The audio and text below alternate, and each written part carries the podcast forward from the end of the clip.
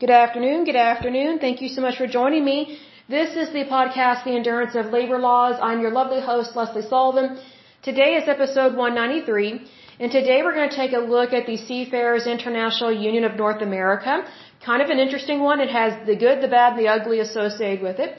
But before we dive into this one, let me give a big shout out to our listeners because as usual, you guys are awesome. We love to see you here online. Do check out our YouTube channel and thank you so much for subscribing. Do leave us feedback, leave a comment, say hello, whatever the case may be. We love to see you guys there.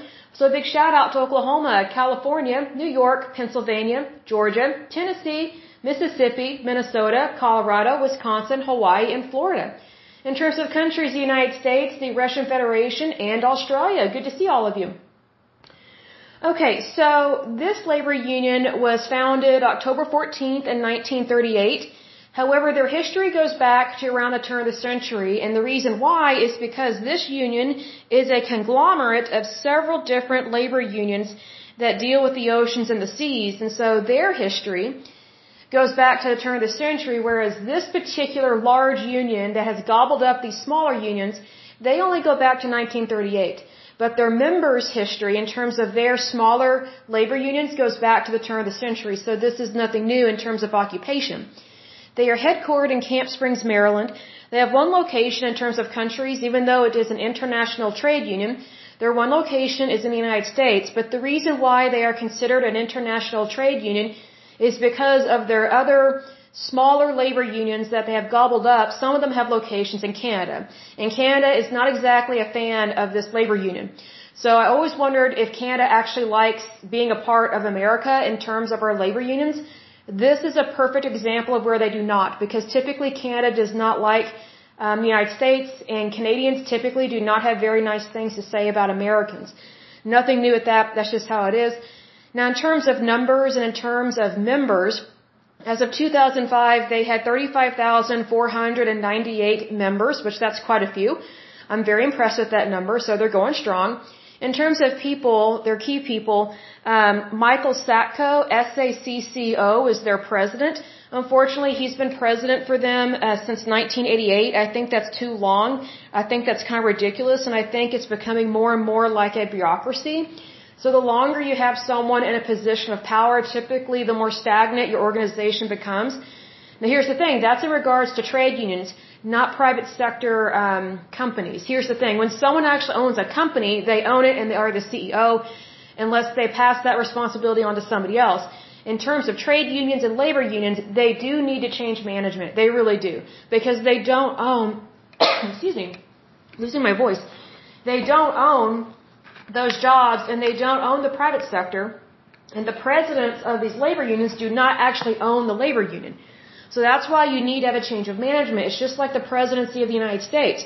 That's why we vote for a new president, or we vote again every four years, and then the maximum term is two terms, which is a max of eight years. Unfortunately, this guy has been in there since 1988 with this trade union, and I think that's one reason why um, they had problems with discrimination. So hold on just a moment. Let me, let me get a drink of water.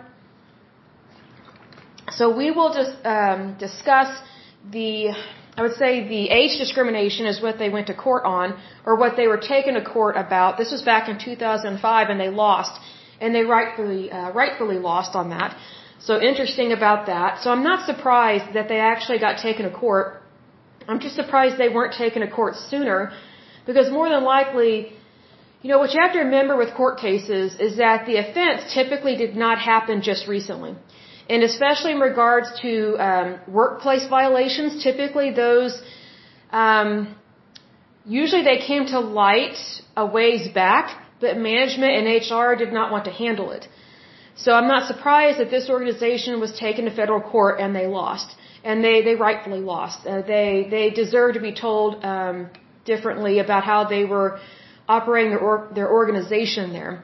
So needless to say, they are affiliated with the AFL-CIO, it says the Seafarers International Union, also known as SIU, is an organization of 12 labor unions of mariners, fishermen, and boatmen working aboard vessels flagged in the United States or Canada. Michael Satko, SACCO, has been its president since 1988. My personal opinion is that is way too long. He should have a maximum of serving eight years. That's my personal opinion. get some new blood in there. The organization has an estimated 35,498 members and is the largest maritime labor organization in the United States. That's only because they have several smaller labor unions under their, um, I would say within the organization underneath their umbrella. So it's like a conglomerate. Um, and I don't like that because, you know, conglomerates and especially monopolies, well, let me rephrase that. Conglomerates do not always have um, the individual person's best interest at heart. It's always the group. And so whenever you're focusing on the group and not the individual, then that's when typically your rights get violated, which is exactly what happened within this trade union. Also, monopolies are, are illegal in the United States. At least they are supposed to be illegal. So I don't understand why these labor unions are not broken up. Because we have seen time and time again, whenever these labor unions get too big for their britches, so to speak, that's when they have a lot of problems. That's why, you know, if I am in favor of a trade union, I prefer that they stay small and that they remain local because then they can protect local workers' rights. It's only when they get really big that they start having problems and then they start donating um, possibly millions of dollars to the Democratic Party which is not right to do that. So that's a very fascist communist thing to do. Goes on to say, organizers founded the union on October 14, 1938, but again, their history goes back to the turn of the century.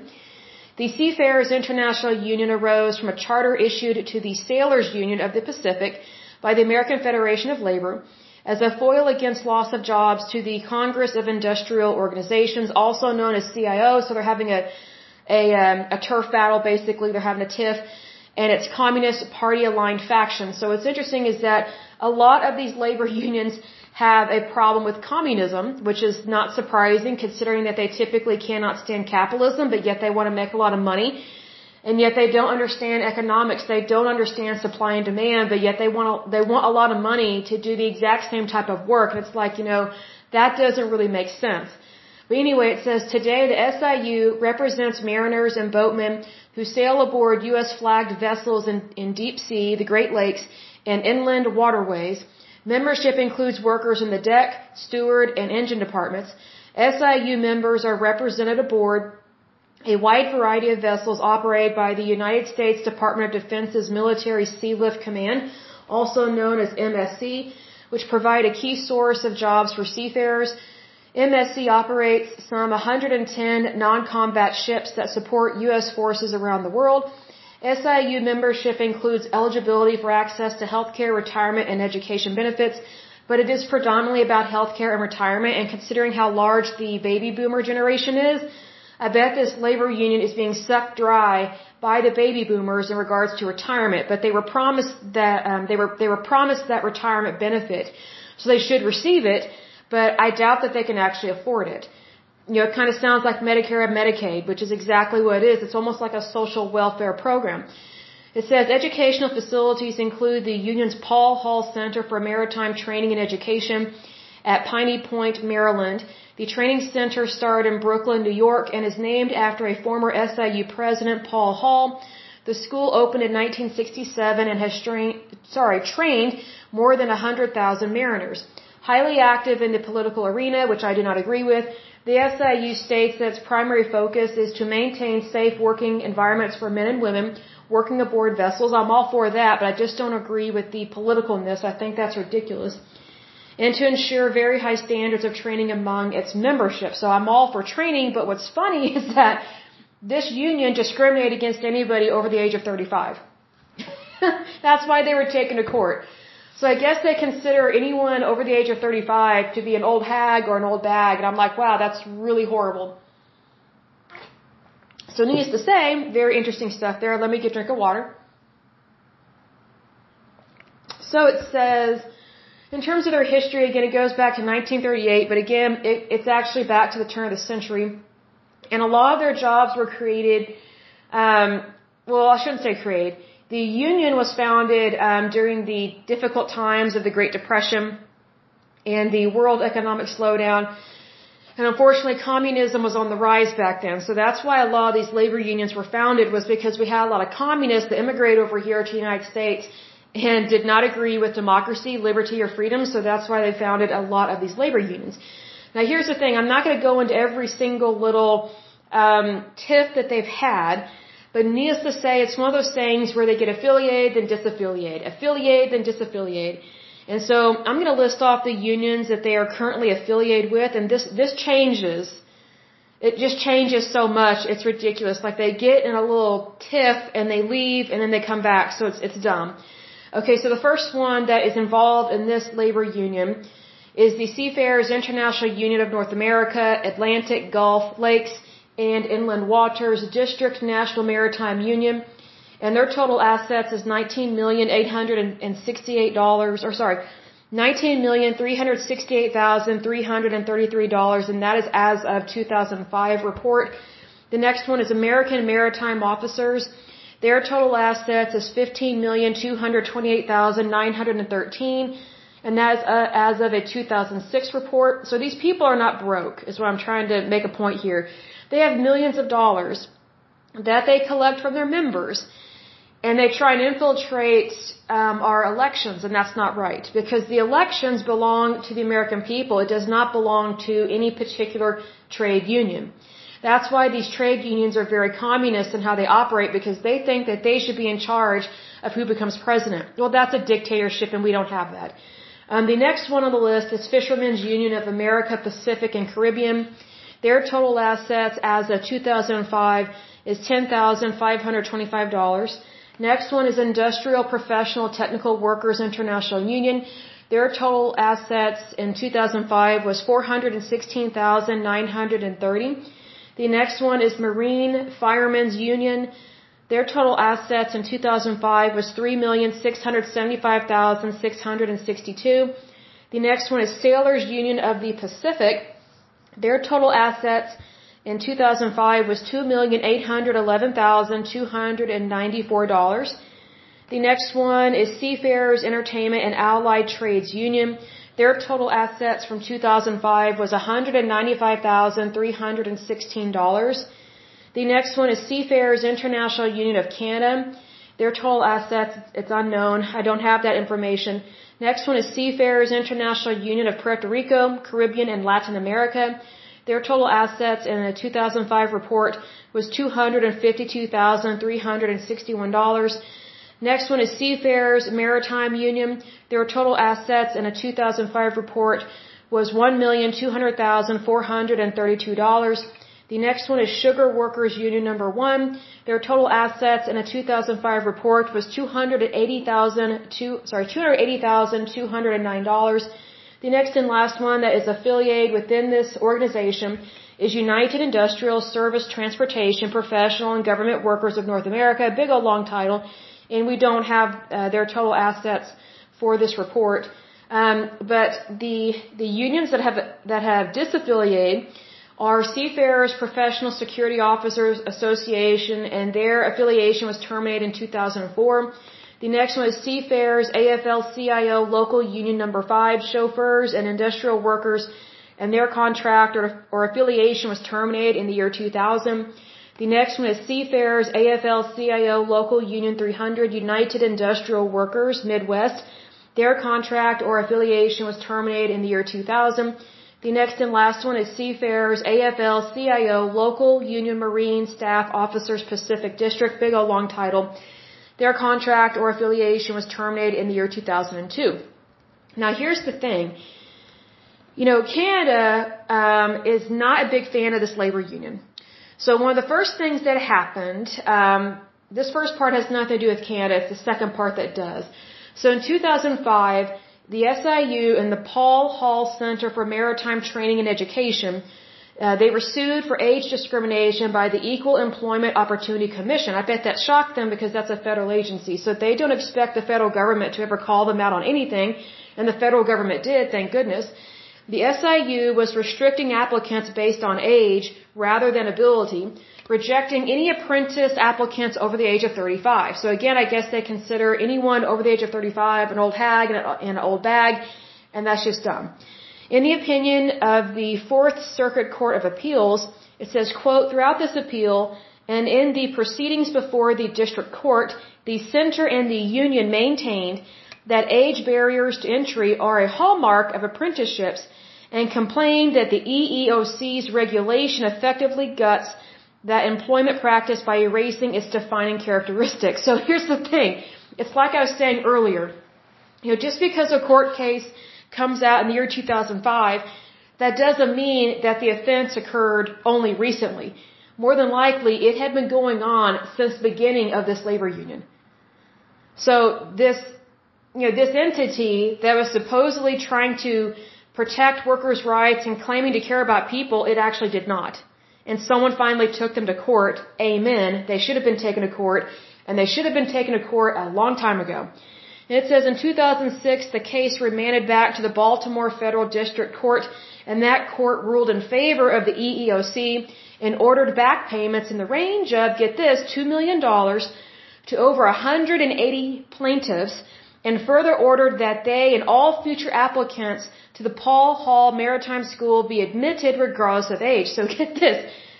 Over 180 plaintiffs sued these people.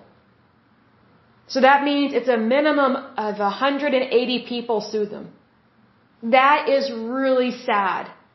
That is very sad because that means they have a big problem with age discrimination and it's been going on a long time. Now in regards to Canada, this is very interesting here. It says, in testimony before the Parliament of Canada in 1996, David Broadfoot of the Canadian Merchant Navy Association recalled that in 1946, quote, our government imported a thug, a real heavy duty gangster from Brooklyn, Hal S. or Hal C. Banks, to smash our union and bring in the Seafarers International Union, which was no different from the Teamsters, which that's, that's, that says a lot because the Teamsters are not nice, which was no different than the Teamsters at its worst and no different from the Longshoremen's Association at its best. Now remember, Longshoremen's, they're not a good union either, so they're, they're kind of bad crooks. It says, or he says, they came on our ships with baseball bats and bicycle chains. That's how they introduced their union to Canada. So now I'm starting to understand why Canada does not always like the United States and why they do not always like Americans. It's because of things like this. And unfortunately, sometimes organizations like this that are from America, they do bad things, but they make the entire country look bad. And I think that sucks because you know, I would say that the majority of Americans would not be for this labor union, and they would not be for those other ones that we listed, because a lot of them were founded by fascists. Meaning, they do not believe in America, they do not believe in capitalism, they do not believe in democracy. And an example of this, just, just right off the top of my head, this Michael Sacco guy, he's been president of their organization since 1988. That is a long time to be president of an organization. Long time, way too long.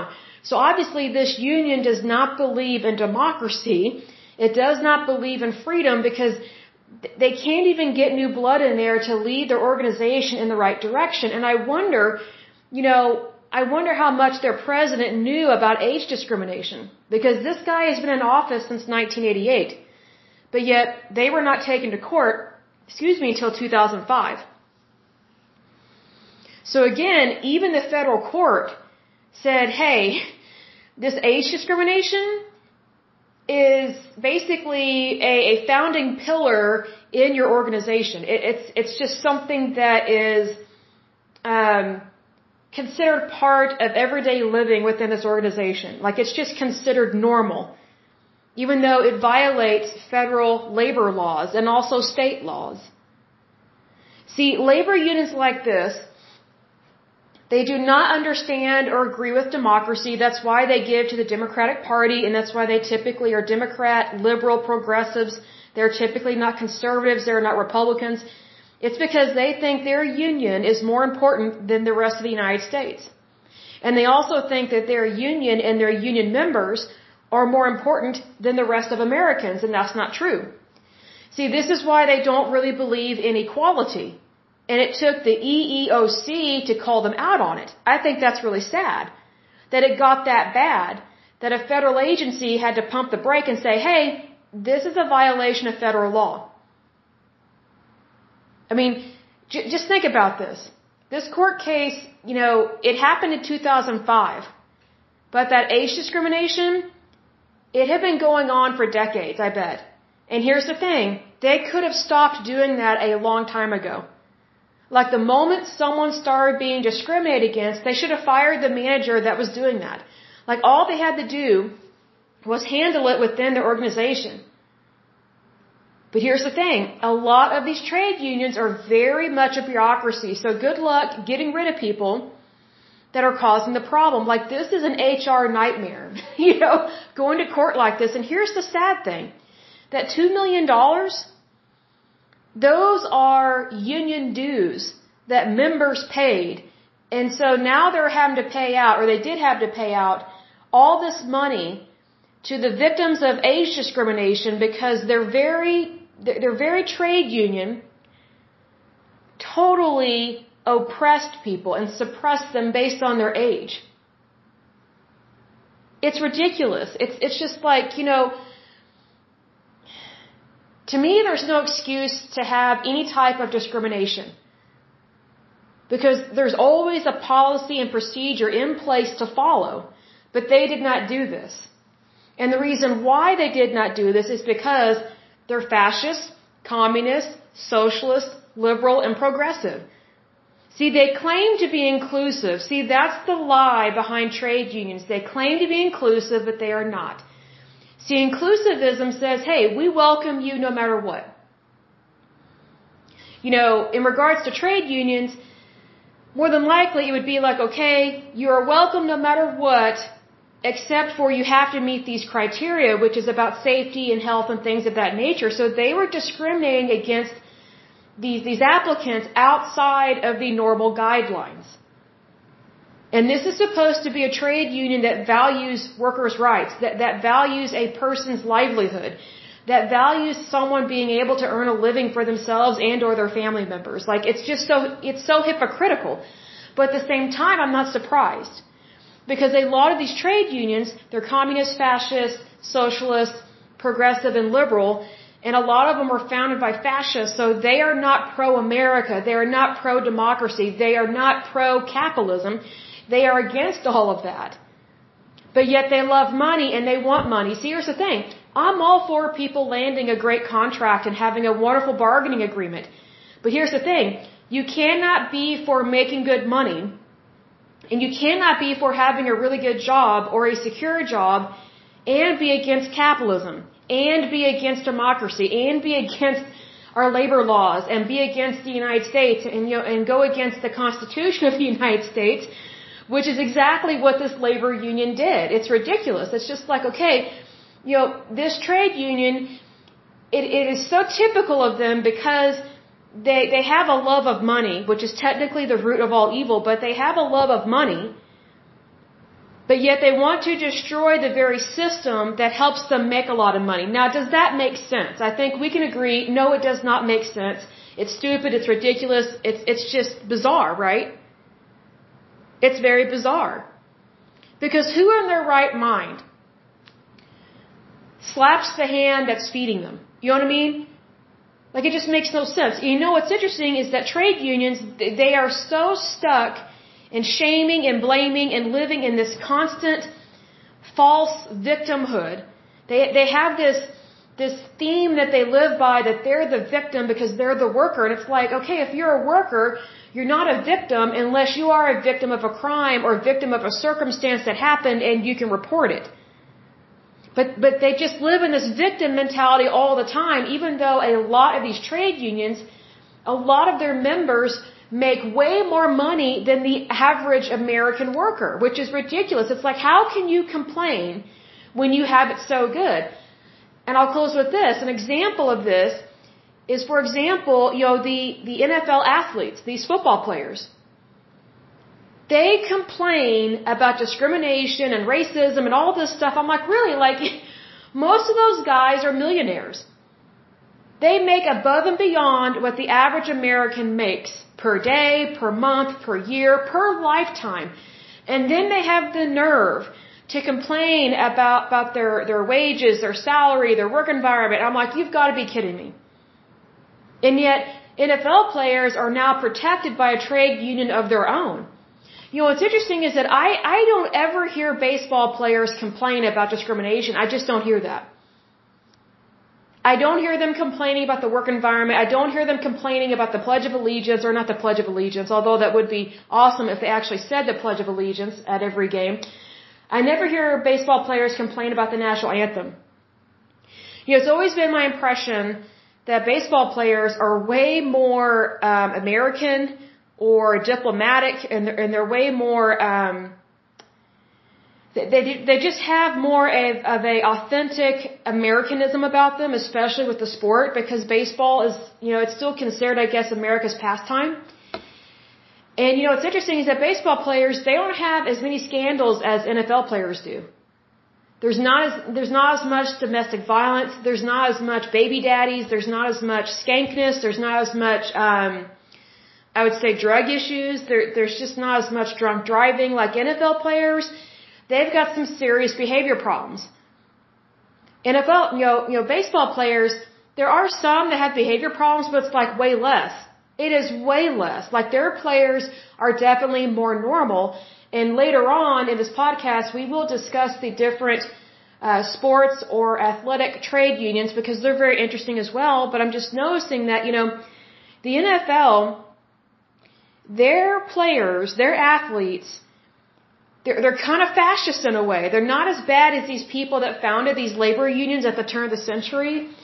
But, you know, these NFL players, they're, they're not really pro-America. Because I'm like, how can you complain about an industry that pays you millions of dollars a year and then claim that America is racist. It's like, you know, if America was racist, nobody that's black would ever be a multimillionaire. No one that's African American would ever be an athlete on a team. It would all be white people. Like if America was truly racist, black people would be banned from the NFL. Black people would be banned from the Olympics black people, you know, would be banned from baseball or softball. You know, you know, just think about every sport that is in the United States. If America was truly racist, you would only see white people.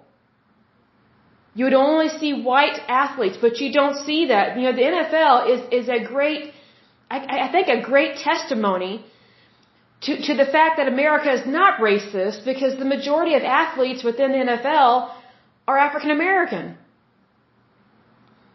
Like, you know, like the, the white guys in the NFL, they are totally outnumbered. Totally. And a lot of the white guys, they don't, you know, typically they don't make as much money as the black guys. Like, is that discrimination? Like, I don't hear, you know, white athletes complaining about that. I mean, it's just like, you know,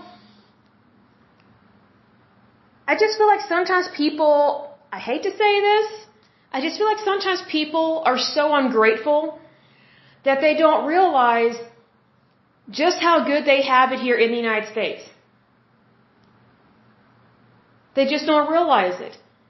And perfect examples, uh, perfect examples of this, excuse me, are overpaid athletes, unappreciative athletes, and labor unions and trade unions. They're just some of the most ungrateful people that, that, that I see on this. It's just like, you know, I just don't get how anyone could say that America is racist. I just don't get that. And, and I don't get how anyone can be against capitalism, but yet live here in the United States. It's like, well, if you are truly against capitalism and you, and you hate it, then why do you live here? Well, you live here because you want more money. And guess what? It's only under capitalism and democracy that you actually have the ability to make as much money as you want. Pretty much in any other country, you don't have that leisure and you don't have that ability because almost every other country does not have a clue how to protect citizens' rights and their freedoms. Because if the citizens' rights and their freedoms are not protected, then, then you don't have a democracy and you don't even have a chance of having capitalism. I mean, you know what's so sad? You know, I think I think all of us really want to believe that trade unions are, are good and they care about people and that they supposedly care more about people than than just the employer. But you know, the more we look at these trade unions, the more I see a common thread. They only care about the few. So they play favoritism and nepotism, and then anybody that is not their favorite, they discriminate against. It's ridiculous. And this labor union actually got taken to court over it and had to pay out $2 million. See, here's the thing. If I had been a member of this labor union and I, I knew that they were going to have to pay $2 million out because of discrimination, I would actually be really mad about that. Because, you know, the way I think about it is, hey, that's my money I've been paying in union dues. You know, I, I would be offended as a member. I really would. Because I'd be like, okay, so maybe if you guys had not been practicing age discrimination, then maybe, you know, we could have saved $2 million here. And you know what it reminds me of in, in regards to this? It reminds me of the age discrimination that was rampant in the airline industry back in the day. Back in the day, women, you know, the moment they turned like 32 or 35, they were automatically terminated um, in the airline industry because they were considered old, they weren't considered desirable, and then also the moment a woman got married, she was fired from the airline industry. It was just expected. That's what this labor union reminds me of. And what's interesting is that it was airline stewardesses that actually went to the EEOC and reported the entire airline industry for the rampant and widespread age discrimination and also there was discrimination against women and then there was also discrimination against blacks and Asians in the airline industry. And here, you know, here's another example where if it wasn't for the Equal Employment Opportunity Commission, we would probably still be experiencing discrimination within that whole industry. And I think that's really sad. But here's the thing. It's important to remember that if all you ever keep is a bad mold, like you never break the bad mold, then how can you ever expect to have something better? See, because here's the thing. You know, those executives and those people that were in charge of those airlines and that were not doing the grunt work, I guarantee you they would not have liked being discriminated against. They would not like getting fired, you know, the moment they turn 32 or 35 or, or the moment their wife has a baby or something. Like, here's the thing. Uh, a unlawful firing is just that. I'm trying to think of the best way to describe this. A unlawful firing is just that. It's unlawful. And it's really sad those things actually took place. Because, I mean, I look at it this way. What if the airline industry had actually valued women for who they are and what they are? You know, the airline industry actually could have been a lot better a lot sooner if that discrimination had not been taking place. But it was just assumed back then, during the nuclear family years, or whatever, that a woman's place is either in the kitchen or in the bedroom. And it's just like, wow, so we don't have a brain. Thanks a lot. That's why women got so mad in the 50s, 60s, and especially the 70s. I think if women had not been so mistreated and so discriminated against, I think the feminist movement might have calmed down a lot sooner as opposed to being so liberal and crazy progressive today. It's ridiculous. Like I'm all for the old school feminist movement, which, which definitely protects workers' rights for females, but now feminism has gone off the rails and is now trying to say that transgenders are women. I'm like, they're not. If a man is a man, he's a man. Like transgenders, they're, you know, what's interesting or sad, I should say, what's sad about transgenders is that they're not male or female. Now they're in the middle because they're, they're living basically in two different types of bodies, which is why that's called, you know, dysphoria. I think that's one of the words for it. Meaning it, it, it's a psychological issue. It's not normal to think that way. It's not normal to live that way. But yet, feminists these days, a lot of them are very much embracing transgenderism and making it seem like, oh, that's a women's rights issue. No, it's not. Should transgenders be treated with dignity and respect? Yes, by all means. Love them, respect them, treat them with dignity and respect. It is within that same token that just because you love and respect somebody, that doesn't mean you, you have to agree with them or you tolerate the strange things that they do or the things that they want to do. And one of the things that transgenders want to do is they want to lower the age of consent, especially homosexual males. So here's the thing. How the feminist movement went from fighting for groups like flight attendants and helping them to be seen as equal to men and to not be fired for their age, their sex, or for marriage or for childbearing, how that now incorporates transgenderism and the LGBTQ community, I don't get it because that's sexist. Like, I don't think feminists realize that yet again, you are allowing men to dominate you and your organization. That's what transgender men are. They are homosexual men that are trying to dominate the world of women. And it's like, or the world that we live in per se, and what we go through. Like I remember working in retail years ago, this was years and years ago, and you know, I worked in cosmetics and I didn't think I would meet, I never thought I would meet homosexuals in, in that field. I just didn't think that I would. I thought cosmetics was for men, for, for women, excuse me. I can't tell you how many bizarre homosexual men I met in the cosmetic department um, that were makeup artists and or they were sales associates and you know what they did everything they could a lot of them they did everything they could to make women miserable that they worked with they would do everything they could to be flamboyant and to be more feminine than um, than than an actual woman and it it was just it was just so weird like it's even hard to discuss it like i'm getting tongue tied i'm just like what in the world but you know as a young person and i'm still young but as a younger person i should say it took me aback because I wasn't expecting that. Like, I just thought their behavior was so odd because th there was always a scene. There was always a problem. There was always drama. It was always something did not make sense. And I can't tell you how many times I had to go to my manager and be like, I don't know what this guy is doing. I, I don't understand why he's causing a problem on the floor. Like, this is some of the strange things he's saying and doing. I was, I was like, can you help me out here? Like, I, I don't, I've never worked with someone this weird.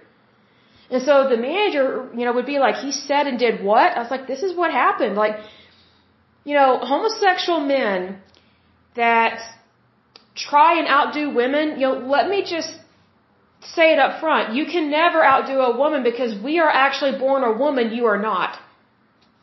So let me clear the air there on that you know, and I think a lot of these homosexual men that are very flamboyant, they, they, I've never met a happy one, and I think they have very miserable lives, at least the ones I've worked with. Like, there was always a problem, there was always an issue, there was always drama, and they would always have their boyfriends come visit them at work, and it's like, we can't keep having the, these, these weird domestic fights at work. It was weird.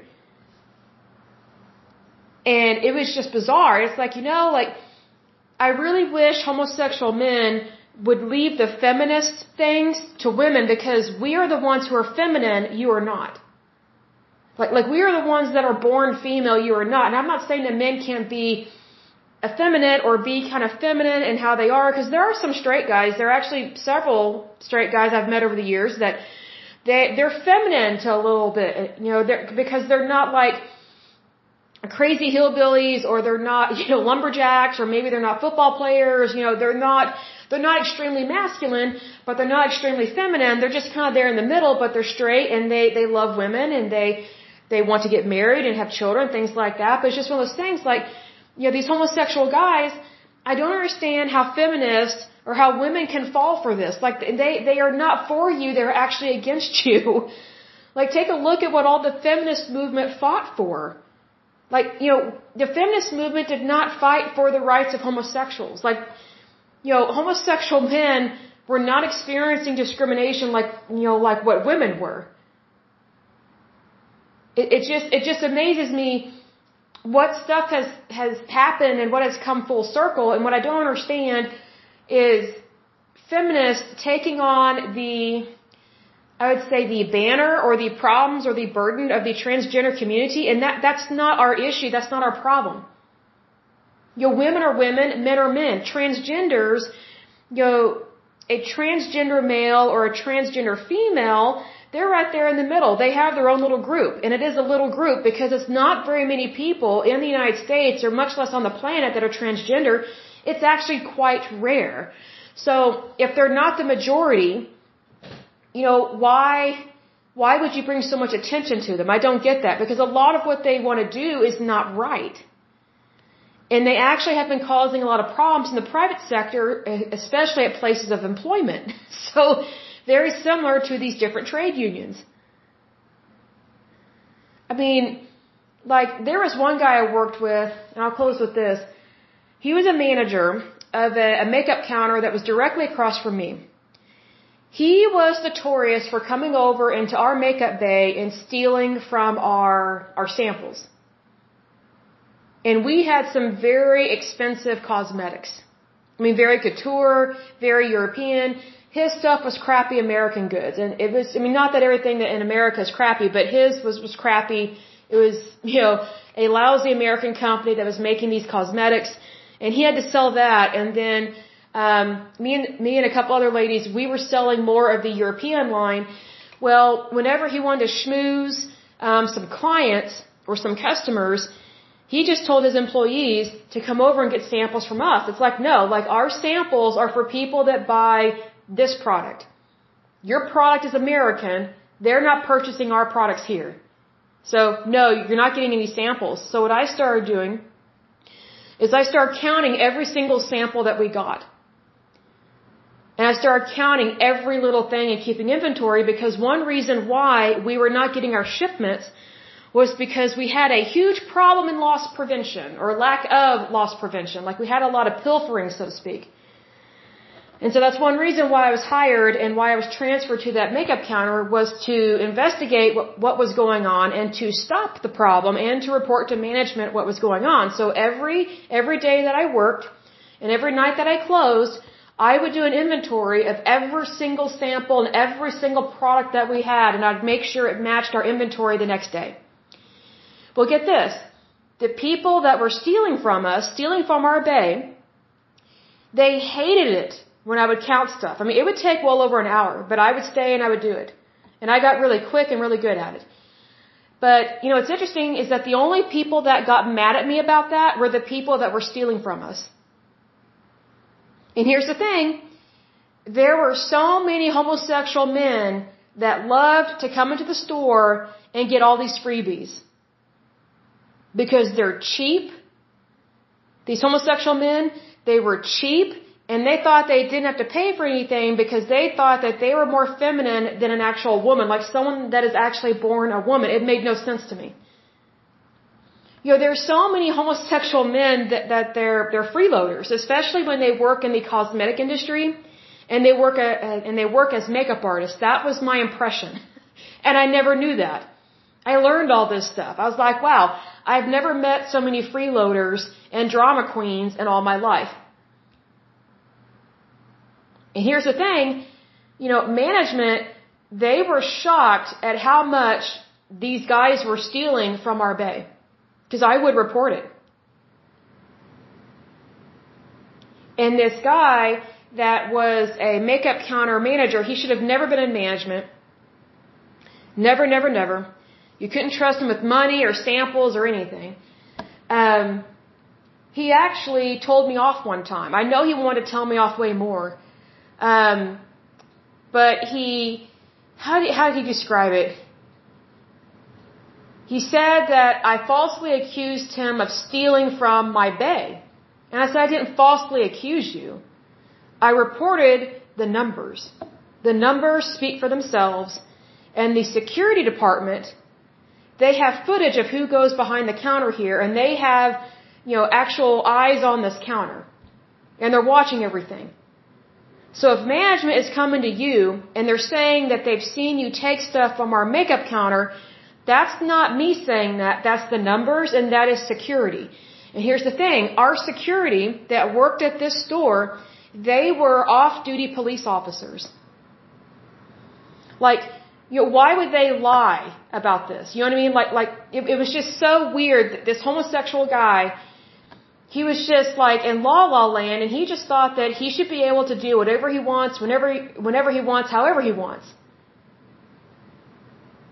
Like, he did not understand, you know, that that stealing is stealing and thievery is thievery. He did not understand economics. He did not understand supply and demand. Oh, and also he did not understand that he was breaking the law. But yet, the feminist movement and stupid feminists, they defend guys like this. They go, oh, well, you know, he knows what he's doing because he's gay, so just give him all the samples he wants. No, we're not doing that. Like a lot of the women I worked with, they wanted to tell this guy and these other guys no, but they didn't have the courage to do so. I did. I told them no all the time. And I stood there and said, no. You're not getting anything out of us. If your client wants a sample, they have to buy from us. Like they have to come to us because we need to inform them about this product. Because we don't want them to have, you know, a possible allergic reaction. Like, you know, we have our clientele, you have your clientele. And plus your clientele, I've never seen any of them come over to our bay and buy our, our expensive European couture skincare. Because your clientele, you know, your clientele typically can't afford anything over $50. One of our creams costs $350. So obviously, you know, there's definitely a different demographic here. But needless to say, you know, this, this gay guy, he did everything he could to try and get me in trouble with management. I can only imagine what would happen if I was going through that same thing, but during today's turbulence in our society. See, back then, managers were smart enough to realize, hey, there's a certain group of people that keeps coming in and stealing from our store. And it's connected to this gay guy that is a manager at a caddy corner makeup counter. Something fishy's going on. Man, if you were to if you were to investigate a homosexual manager these days, oh my gosh, there would be a lawsuit, there would be a gay pride parade that would, you know, march through or stomp through the makeup counter department, you know, through the cosmetic department. I mean, it would be such, you know, it would be like the stuff hits the fan, as they say. Like I know that's what, I know that is exactly what would happen if that same situation happened today. So I'm grateful that what happened to me happened many years ago and is not happening today. But I feel sorry for anyone that has to report anyone that's in the LGBTQ community, even though it has nothing to do with their sexuality, like you're actually reporting them for the stuff that they're doing that's wrong. But see, here's the thing, the LGBTQ community, because they've gotten the, the alliance of the feminist movement, now they get away with way more stuff. And sometimes it is discrimination against women. I kid you not, folks, I was discriminated against on a daily basis by these homosexual makeup artists. I was discriminated against for being a straight woman. And these gay guys could not stand it whenever a very good looking heterosexual man would be hitting on me. And then they would try and, you know, interfere in the conversation and then hit on the guy. And the guy is heterosexual. He's straight. He's disgusted by this guy hitting on him. And he would just look at him and be like, dude, back off. It was so weird. And I, and I, have to say, sir, I'm sorry about that. I apologize for his behavior. I don't know what's going on with him. It just is what it is. And usually the guy that's hitting on me would say, don't worry about it. You know, it kind of looks like a funky work environment anyway. But these gay guys, they can't stand it when straight women get a really good looking straight guy. They can't stand it. So it's like, I don't understand how feminists can very much try and protect the LGBTQ community. Because you know what it reminds me of? It reminds me of this labor union, the SIU, the Seafarers International Union of North America, it reminds me of them in regards to protecting the very people in their trade union that were discriminating against people based on their age. You know, to protect something that's wrong, it's, it's wrong. it just doesn't make sense to me. It's like, why, you know, if you're going to protect something, protect something that's good and true and has morals and values and that you know, actually helps our country and, and actually unites our country, not divide it. See, people don't understand that trade unions are very similar to the LGBTQ community in that they are very divisive. And see, that's how they, that's how they're able to get away with so much stuff because they cause so much division. People don't realize, you know, what's going on. Like they don't realize what the true intention is of that division. So needless to say, you know, over time, we have definitely learned a lot about these trade unions in that the way that they are predominantly very successful is they cause division within this country. They don't unify it. They cause division. You know, in case these trade unions are not aware, the name of this country is called the United States. Not the separate states, the United States. That's what makes our country so good is that we are united and that, and that we believe in one another and that we love one another. You know, love doesn't have to be this sicky sweet, you know, fake stuff because that's not what love is. Love is where, you know, I actually want what is best for you. It doesn't mean I have to like you, but if I truly love someone, then I want what is best for them, even regardless of our differences, regardless of our opinions. You know, regardless of our, our of our different walks in life, if I you know if I love somebody, I want what is best for them always. But trade unions and the LGBTQ community, they don't really love people because they believe in division. And then if you don't go along with them, oh my goodness, they throw a hissy fit. A hissy fit and all the news media outlets love to cover that because they love a story. Even if it's not true, or even if it's ridiculous, or even if it's just anti-American. I mean, if anything, I think a lot of our news organizations, I think they love it when a story goes against America. So what does that tell you about our current news organizations? Like they're very anti-America. Well, think about who's anti-America? Communists, fascists, socialists, liberals, and progressives. Like, do we really want that? I mean, think about it. You know, would it hurt to actually love and value your country? No. Would it hurt to actually value and love one another? No. Would it hurt to respect and honor one another? No. All those things I just mentioned are things that we are actually supposed to be doing as a country and as a human race. But if you go with what a trade union or the LGBTQ community wants to do, because they're very similar in how they operate, they don't want any of those good things to happen. Because they know that, that if we are unified, their little mission basically becomes obsolete. Because when we are unified in dignity, respect, love, honor, you know, we win every single time. And the reason why we win every single time in that nature is because we are one nation under God. What's interesting about these trade unions and the LGBTQ community, they don't want you to really know that God exists. They don't want you to believe that God exists. And they want you to question everything that actually you might believe in. Because if you don't believe in what they're doing, then oh, you're against them. And that's not the case. See, that's division. That's not unity. Give me unity any day. Because under unity, people tend to want what is best for each other. It's not just about me, and we do matter as an individual. Like, my rights matter, your rights matter.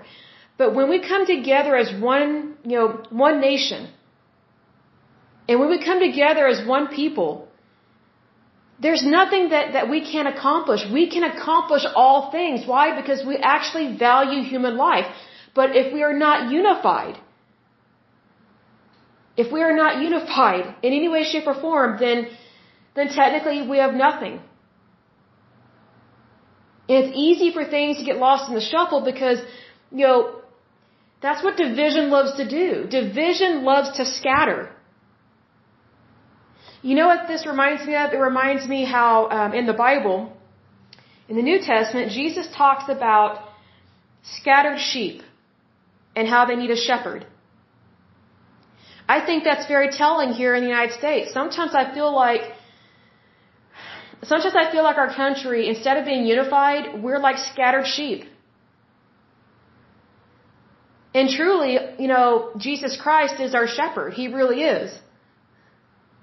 See, because here's the thing, if you don't have Jesus, you don't have anything. That might ruffle some feathers, but you know, you know let me put it this way.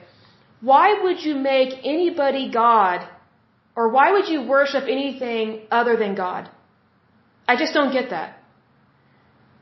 See, what labor unions and the LGBTQ community love to do, they love to try to get people to believe that there is no God or that you should question your, your belief system. And the reason why is because they want to dethrone the God that you actually value and worship in your life so that way they can place something else of importance in your life that they can control so that way they can control you and your life and your lifestyle and your family. It really is about manipulation and control, but it's almost in in uh, in reverse, I would say. See, the more I hear people talk about, oh, you know, we are inclusive. I'm like, really? How are you inclusive? Show me. And I've yet to find an organization that is truly inclusive, but yet they have a inclusiveness policy in their office culture, you know, manifesto or, or their HR manual or policy. I'm like, you know what? I just find that odd. Because what's really strange about our society right now in America, I have found that the more people claim they are inclusive, actually the more division there is. You know, this country was more unified, you know, when our grandparents were alive. And they never talked about being inclusive. They, they, they just respected their neighbor. I mean, they, they just, you know, loved one another. Even if they couldn't stand someone, they still loved them as a human being. And I'm not saying that our grandparents' generation didn't have problems. It did. I mean, there were definitely some problems with sexism and racism and things like that. But strangely, even with those problems, the United States was better off back then. And I'm not saying to bring any of those bad things back. I'm saying that even though our nation had its problems, we were more unified because more people believed in God, they worshiped God, and less people followed or worshiped a false doctrine, especially a, a political doctrine. I just find that to be odd because what's interesting is that our country is is very ungodly considering you know what we used to be but supposedly we have more freedom. You know women supposedly have equal pay. We really don't. Um supposedly you know there's only racism against blacks. That's not true. I've been discriminated against i don't know how many times because of my skin color. I've been discriminated against because of my marital status my skin color. Um I'm trying to think what else. Oh where i'm from like there have been times I've had job interviews with companies in California and they would not hire me because I'm from Oklahoma. Not because of location, you know, like, oh, it might be kind of hard for you to move here. Actually, no, it's not. You just, you just pick up and move. I mean, you can go anywhere in this world. But there are so many employers in California, or people in California, I should say, they look down on the rest of the United States and they view us as like hicks. It's like, you gotta be kidding me. I don't understand that thinking. I just don't get it. But then when I take a look at, you know, how does the Democratic Party operate? Oh, well, they're snobs, a lot of them. They think Republicans and conservatives that we're all stupid hicks and we live in the woods. We don't. Okay, not all of us. In fact, that's very much a majority that do that. Then you have people from California that, you know, they think that the rest of us are just ignorant. And it's like, wow, your, your, your state is bankrupt. It's broke. And people are leaving California, you know, they are flooding out of California because they can't afford to live there. But yet California is Democrat, it's socialist, it's progressive, it's liberal. It has way too many social reform programs. It has a bizarre governor, a really strange guy. They very much believe in abortion. And I'm just like, you've got to be kidding me. Like, like, I just don't understand that thinking that, oh, we're inclusive, but let's get rid of the unborn. See, that's the lie of the political left. They claim, oh, we are the inclusive party. You know, we, we, we respect people. The, the conservatives do not. Well, you know what? I'm pretty sure it's only the conservatives and the Republicans in this country that are actually doing everything they can to protect the family, the normal family, which is one man, one woman, married. And it is Republicans that are protecting the unborn. So technically, it is the Republican Party that is inclusive. It's not the Democratic Party. If anything, the Democratic Party very much shames and blames other people. We don't do that. We just don't. Like, I have never met a Republican. I, I cannot think of a single Republican that has ever said, oh, you can't be in our party because of blah, blah, blah. Or if you're not with us, you're against us.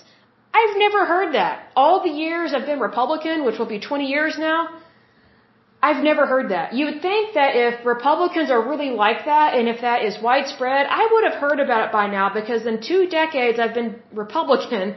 I've never heard that.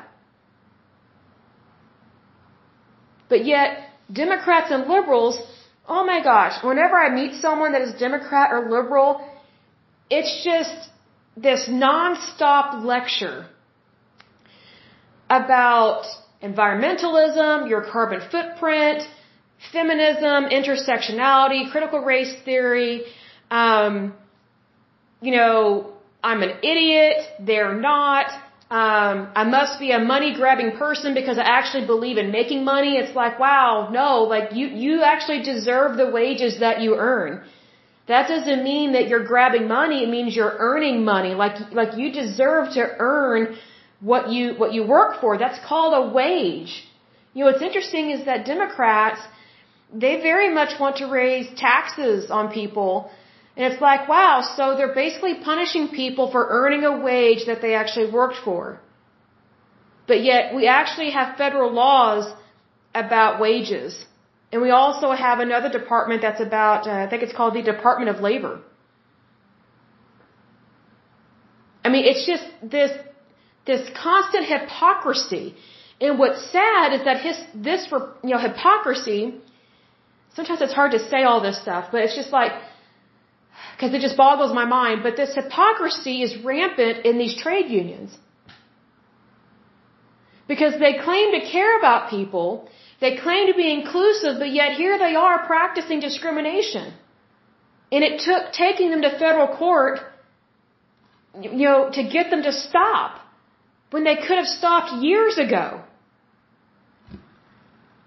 I mean, it's just like, wow. So the very so-called institutions of trade unions that claim to care about workers' rights and all this stuff, it's a lie. It's a lie. Do they do some good? Yes, but they do a whole lot worse now. Like they do more bad things now than good. You know, you know, let me put it this way. And I'll close with this, and I realize I've said that for the third time now, but I really will close on this. You know, what's interesting about trade unions is that if everybody in the United States that works in the private sector, if all of our jobs were connected to a trade union, guess what? None of us would be rich. No one would ever move up. Everybody would either be lower income or middle class. We would have hardly, I would say we would not have any billionaires we would have very few, very few millionaires. And, you know, we would be stuck in the past just like the Soviet Union was for decade after decade. Because trade unions are very much like the Soviets. They don't like change. They don't welcome it. They don't like being questioned. And, and if you do question them, oh, how dare you question me? How dare you? How dare you want a cheaper product? Mr. and Mrs. Consumer. How dare you want to save money? Don't you care about my wages? See, here's the thing. If everybody worked for a trade union, our country would be screwed. We would not have, first of all, we would not have democracy. We would not have liberty. We would not have freedom. And if trade unions were in charge of all labor, we would not have freedom of speech. Well, there's a federal offense right there. Thank goodness for the Constitution of the United States, right? Also, this would, this would affect property rights. Because whenever you have institutions that control all labor, it basically forms a dictatorship, whether people realize it or not. But under that type of, I would say, authoritarianism, you have basically no ownership of property.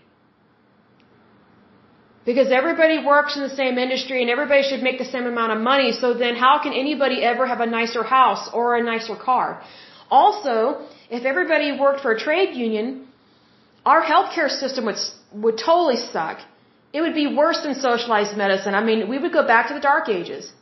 See, because here's the thing, it's only under capitalism and, you know, I would say freedom of trade and a fair market that you actually have inventions and innovation and things get better, not worse, and things get better and not remain stagnant.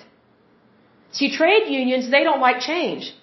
And the, SU, uh, the SIU is a perfect example of that because they were not going to stop discriminating against people based on age until a federal court passed a ruling.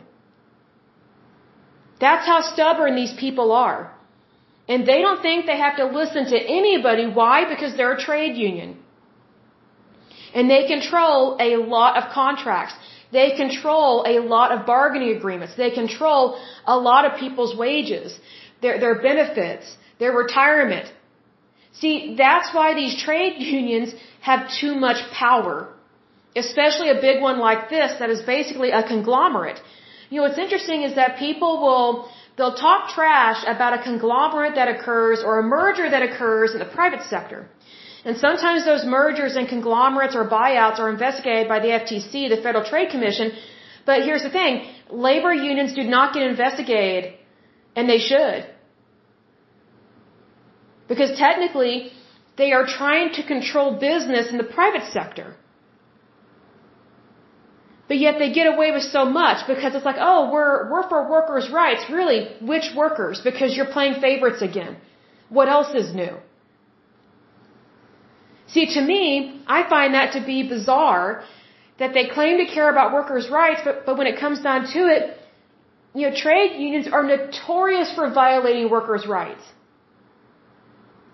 And also, they are notorious for trampling on workers' rights that are not in their labor union, meaning the rest of the United States, people that are not union jobs. See, if I had to guess, I bet a lot of these bargaining agreements cost way too much money and they greatly inflate the prices of goods. Here's another tidbit. If we all worked for a trade union, we would have constant inflation constant. We would never have a break, and our currency would be worthless because we would have a constant rate of inflation. That is exactly what happened in Germany after World War I and especially after World War II. Their money was worthless. Is that what you want here in the United States? Like here's the thing, people may not realize this, but you don't have to fight in a war to have inflation and for your currency to become worthless or to have less value. All you have to do is get a bunch of stupid people in charge of your country that don't understand supply and demand. They don't understand or agree with capitalism. They do not understand or agree with democracy. And they don't understand the private sector, but yet they want to suck it dry of all of its revenue via taxes. See, that's what trade unions love about the Democratic Party. Because they know the Democratic Party, you know, whenever they get in power, they have a lot of they have a lot of nerve to tax the American people and to tax them highly. That's why trade unions are predominantly in the back pocket of the Democratic Party. That's why they're not for Republicans. That's why they're not for conservatives, because conservatives are for the American people. You know, conservatives cannot be bought. Democrats, oh, they can be bought. You scratch my back, I'll scratch yours. I'm not saying that corruption never happens in regards to, to Republicans, but the corruption rate is way higher and astronomical in the Democratic Party and those elected officials as opposed to Republicans. Because Republicans, you know, we are very much capitalist because we understand that, hey, if you don't have money in your bank account and if you can't find a job, there's a big problem in this country. I'll give an example. Has anyone gone, you know, like to McDonald's or Taco Bell and see how much their prices are now? Like so many of the McDonald's that I go to here in Oklahoma City, most of them don't have, um, you know how they used to have, you can buy a drink for a dollar and it can be a large, you know, it can be any size. It's no longer like that anymore. I think the only thing that costs a dollar now is a, is a small drink, a small soda or something. And they've gone up on the price of their combos. They've gone up on the price on their cookies and their desserts, like the Oreo McFlurry. Oh my goodness, it costs as much as like a, a Sonic Blast or something. It's ridiculous. It would be cheaper just to buy a bucket of ice cream and make it and mix it yourself. It's ridiculous. See, that's inflation. Inflation is not good for, for our country, but here's the thing. Trade unions, they do not understand economics. So even during times of inflation and, you know, during tough times in terms of employment, trade unions are notorious for picketing, for having astronomical um, bargain agreements that are just not affordable, they're not reasonable, and if, if you don't give them what they want, oh, we're going to strike and we're not going to work. Well, well, thanks for causing yet another problem in the United States. You know what would be funny? Is if there is a TV show, I guess this is a TV pitch, but I think it would be really funny if there's a TV show that that had a scenario where all American workers work for trade unions and all workers get pissed and refuse to go to work. then no one would be at their job. No one. Everything would be empty. Grocery stores, hospitals, schools. Nobody would go to their job. You know what that reminds me of? Greece, Spain, and Portugal. Especially Greece. They are notorious for not going to work. Notorious. And that's why their country is bankrupt. And it has been bankrupt for a long time. And that's why the euro has been suffering for so many years is because Greece does not exactly like to be honest about their books, about their, about their banking system. So any country that is part of the euro in terms of that currency, they are having to pick up the slack because of Greece. I mean, I ask you, is that what you want for America? I would venture to say no. I would venture to say you, you don't want a country that's bankrupt and you don't want a currency that sucks and you actually want people to show up to their job and do it well. I think that's being realistic. But again, I still think it would be really funny to have, to have a show where the entire workforce in the United States is all working for different trade unions and everybody just up and walks out. Nothing would get done. I find that funny because that's how ridiculous trade unions are these days. Like, here's the thing. They're not unifiers. If they actually cared about unity, they would actually come to the bargaining table, actually go to the bargaining table and participate in a normal agreement. And they would actually show up to their job. They would actually show up to work and not cause these problems.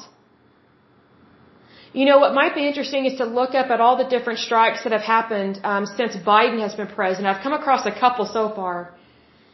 And it's just like, wow. that's not being American to go on strike. It's just like, you know, you let me give this example. What if you're on the operating table, your, your appendix has exploded, and the surgeon is right in the middle of removing your appendix and saving your life, but because he's in a, a trade union, he's, he decides to go on strike. And so he leaves right in the middle of the operation. Well, I got news for you. If a doctor does that, you're dead.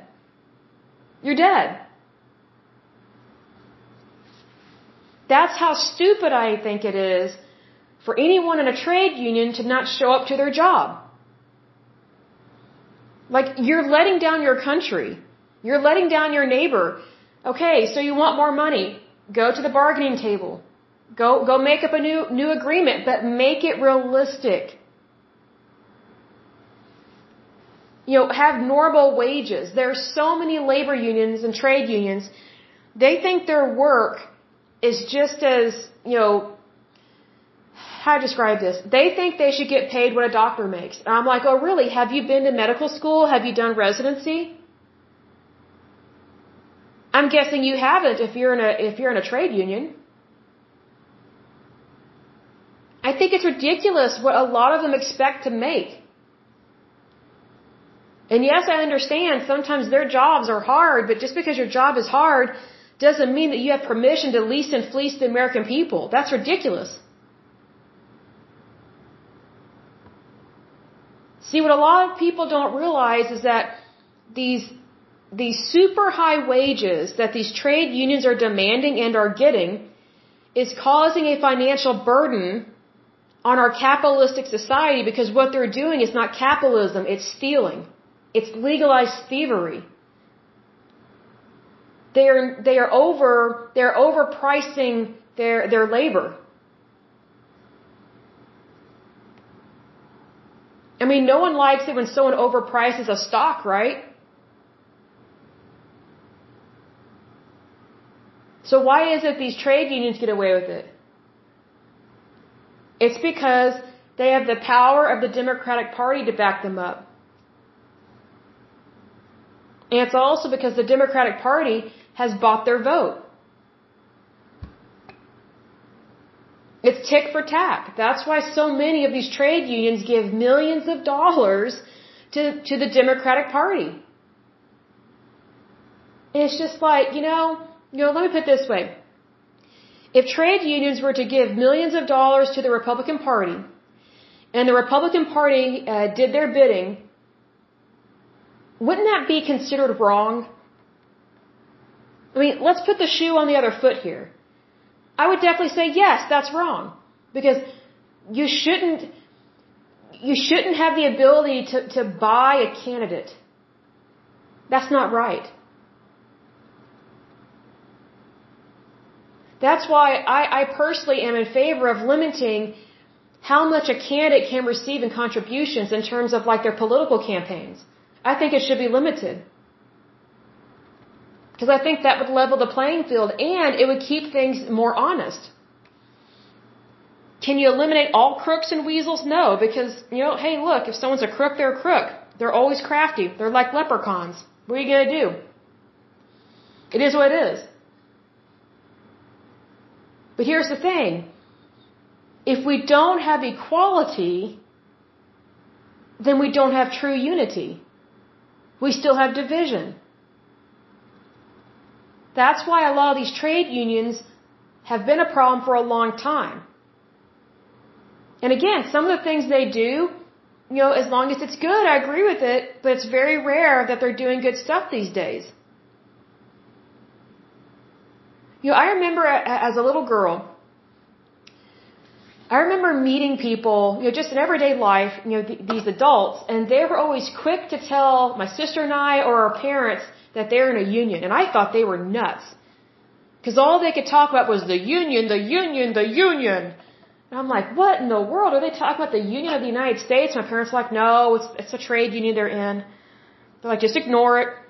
Every single person I've met over the years that is in a trade union or some type of labor union, they are just completely in delusion about what labor costs, what goods cost, and how the economy is in the United States. Like they're just in la la land. It's like they live in a castle all the time. And they don't understand, hey, there are peasants in this world and there is a middle class. But to think that you're, you're in the upper crust just because you're in a trade union, that makes no sense whatsoever. You know, they kind of have the, the ivory tower syndrome. You know, the most normal workers I've met over the years are those that are not in trade unions. And typically I found those people work harder than people in trade unions. Because they know they don't have a labor union, you know, to cover their back if, if they don't do the job well. Here's the thing. People that are not in trade unions, they know they will be held accountable. On the opposite spectrum, people that are in trade unions, they know they are protected by their trade union so that they don't have to be held accountable. That's the problem with the labor force and trade unions. And every single one. They are never really held accountable for what they do, what they don't do, and the problems that they cause.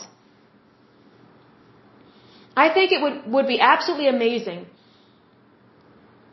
if all trade unions became capitalist.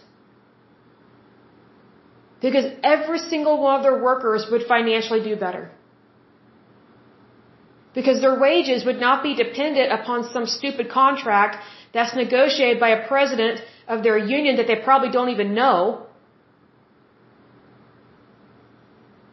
I mean, I just don't get how people can pay into a system like that to a trade union and then not question it.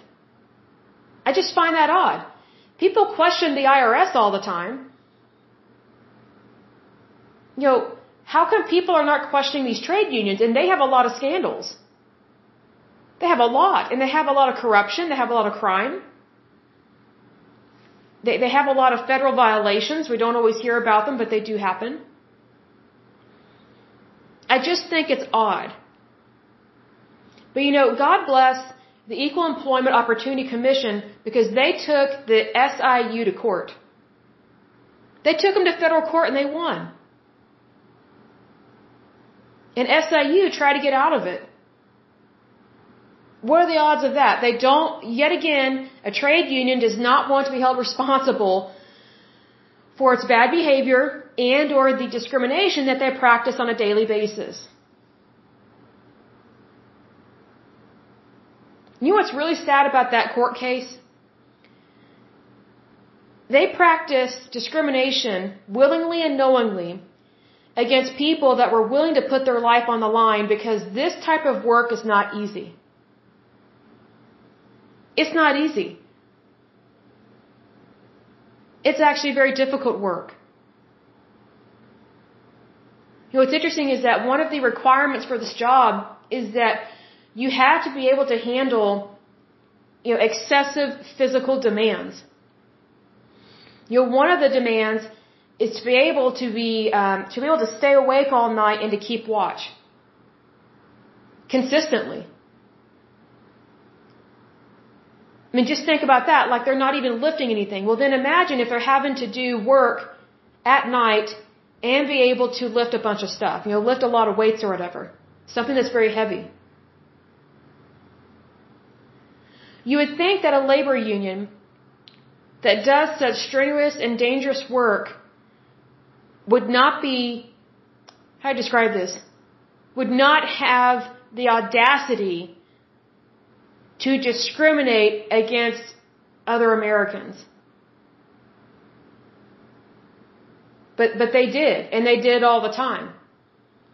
And it was seen as a, basically, a, a habitual practice, meaning it happened all the time consistently, and it was just considered the norm. And, it, and that was considered their standard. So basically, age 18 to 34, oh, you're free and clear to get the job as long as you're physically fit and you have no cavities. But anybody 35 years of age and older, you are a throwaway. That was the thinking of this trade union. And it probably still is their thinking because they still have the same president. See, even after they lost that court case, they still kept this guy, Michael Sacco. I mean, I just don't get it. Like, they keep the same bad people in management year after year after year, and it's just like, wow, nothing changes with corruption. Nothing changes. It's just bizarre to me. But when I take a look at how trade unions typically operate, again, they don't like being held accountable for anything that they do. So why would they care to change? Why would they want to change the status quo? Like why would they, you know, why would they want a, a change in shifts, so to speak? They liked the discrimination that they were doing. That's what's sad. It's very similar to the airline industry. They just thought it was the norm. They just thought, yeah, this is acceptable. It's okay. You know, it's really sad to me whenever an employer or an organization they practice such horrible discrimination and they refuse to stop and it gets so bad that the only way to get them to stop is to take them to federal court and sue them for millions of dollars. That's how sad I think I think that is.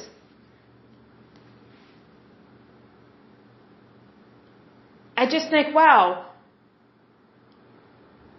that is such a violation of workers' rights. And yet this union is very Democrat, probably very liberal, possibly progressive, but it's very Democrat, and look at what they were doing to other Americans. You know, for those who think the Democratic Party doesn't discriminate, or how do I describe this? For those who think the Democratic Party doesn't discriminate, or that they don't play favorites, or they don't try and pull stuff, you are completely wrong. And this trade union, SIU, is a perfect example of this. You know, I remember being in college and some of the weirdest kids in my classes, or students I should say, because we, we were all around the same age at that time.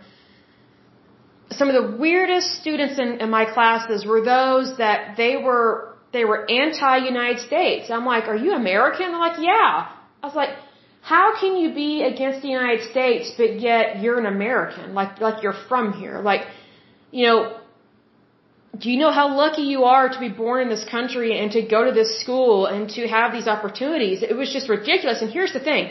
Back then, it was rare to have liberals and progressives as students in the class. Now it's becoming the norm.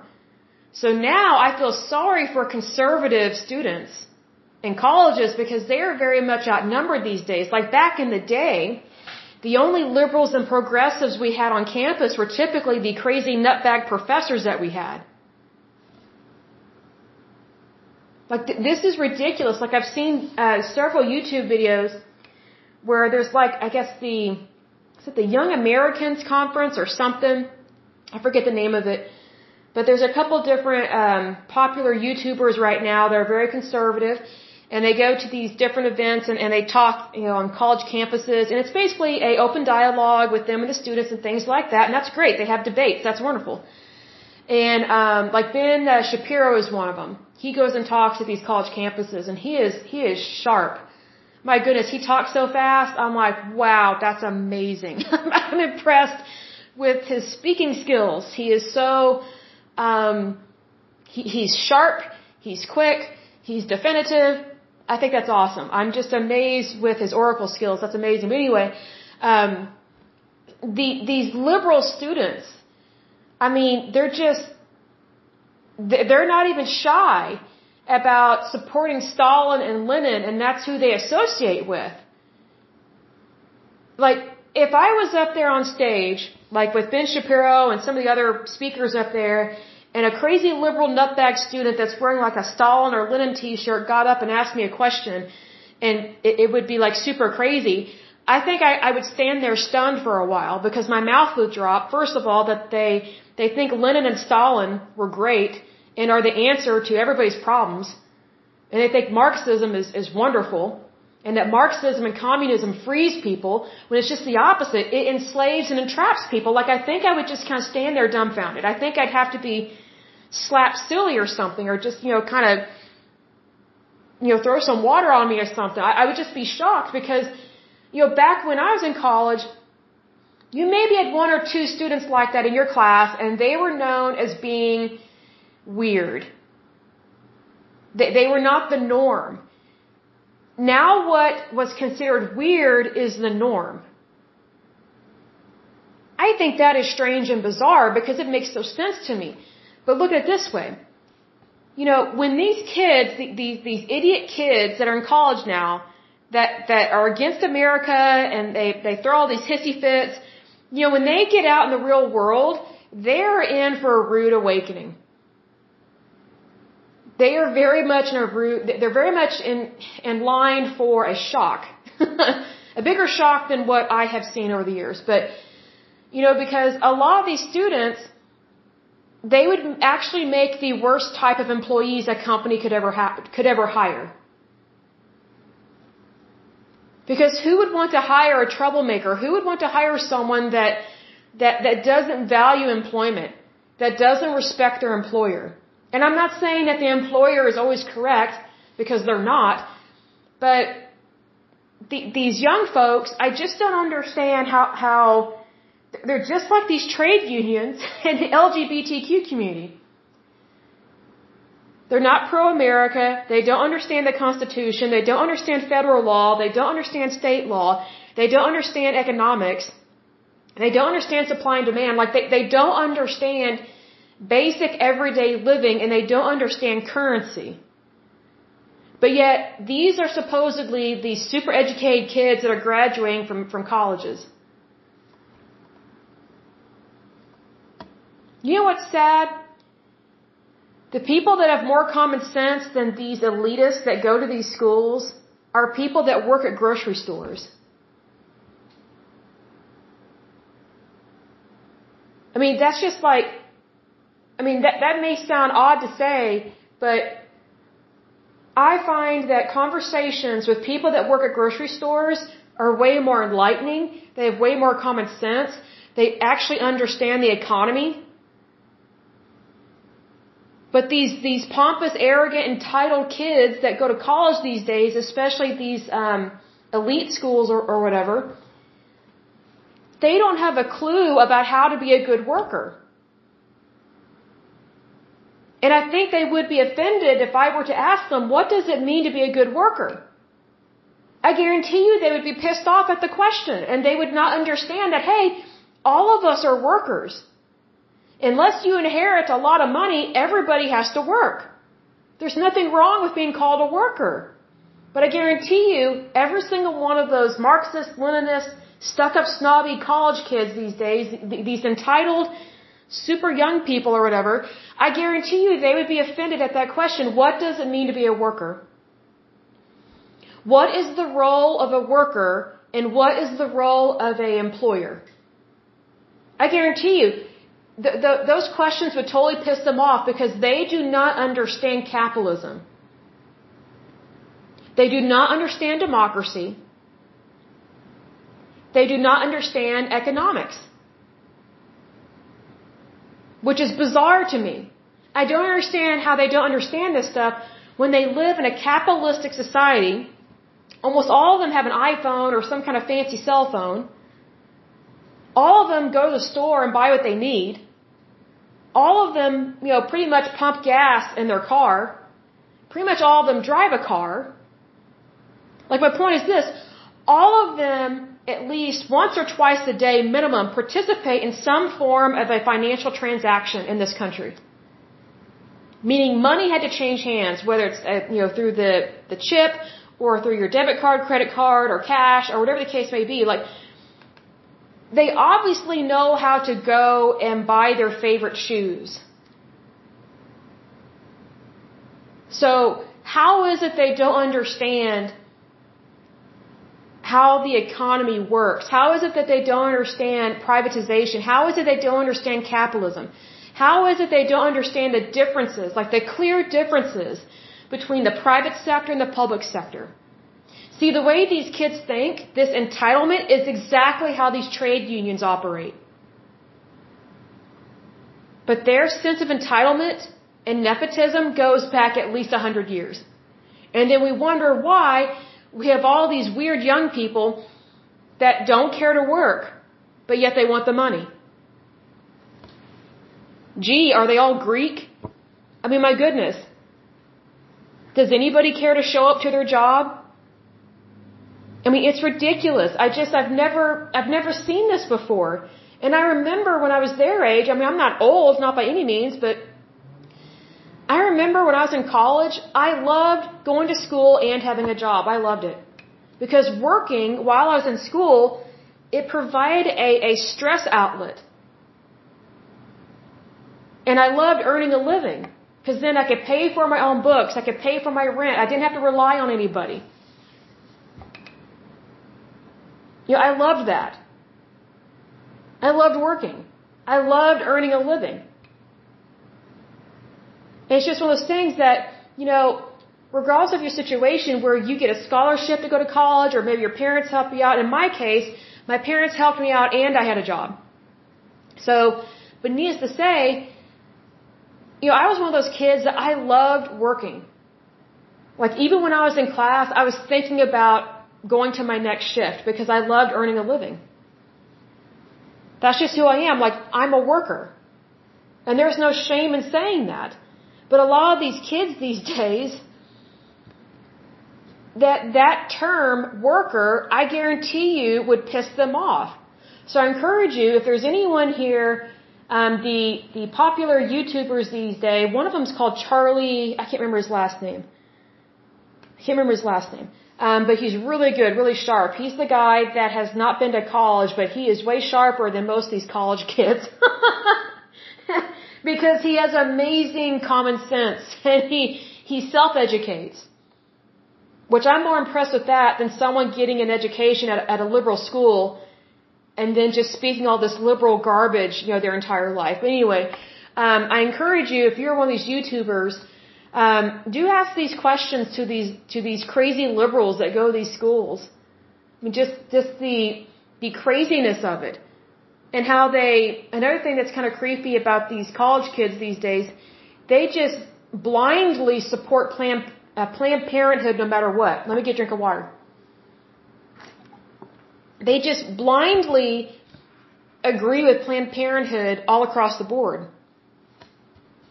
Even though there have been so many scandals about Planned Parenthood, it's like, how can you deny that stuff? Like, how can you support something that terminates a child? And also prof- profits off of harvesting their organs. Like, that is cruel and sick. Like, to, to make money like that off of organs used to be called the black market, and technically, um, having a black market on organs is is supposedly a federal offense. It's it's a crime. But Planned Parenthood gets away with it all the time. All the time. It's ridiculous. I mean, I just, you know, I remember being in college and, and Planned Parenthood, they definitely had a presence on, on, on college campuses, but it wasn't talked about.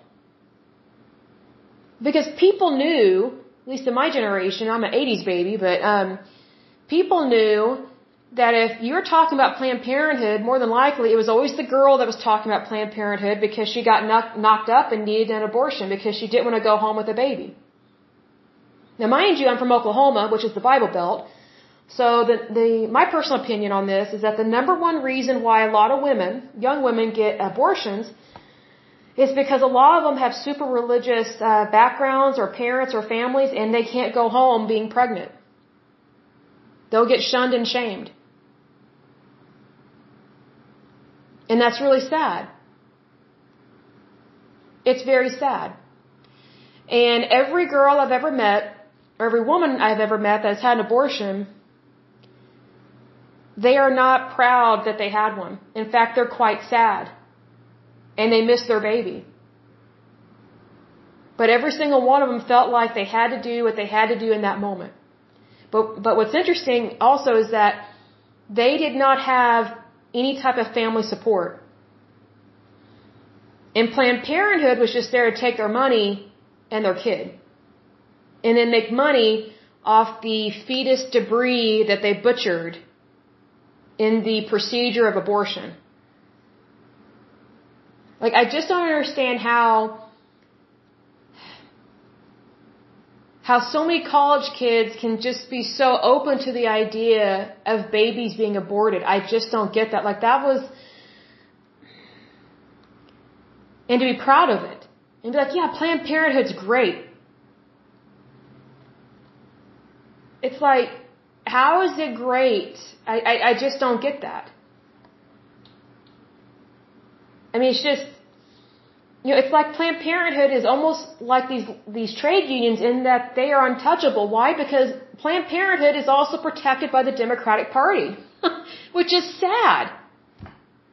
I mean, here's the thing. With Democrats, you would think that they would not be for Planned Parenthood because Democrats, they want more, they want more citizens to vote for them, right? Well, if you're bumping off your citizens, your future citizens especially, these little kids, these babies, then how can you say that you care about the voter when you're for an organization that terminates pregnancies and makes money off of babies dying? I mean, you would think the Democratic Party would be against abortion because they want more people to vote for them. And you would also think that they would be against abortion because they, they say they practice inclusivism. Well, don't children matter? Don't babies matter? Shouldn't we include them in society? And shouldn't we protect them because they, they are the voice of the voiceless because they're so young, they're so little? I mean, they, like, here's the thing. Adults, you know, we have the responsibility to protect the unborn, the innocent, and anyone that is a minor. We, we have that responsibility. We also have the responsibility to protect and defend each other.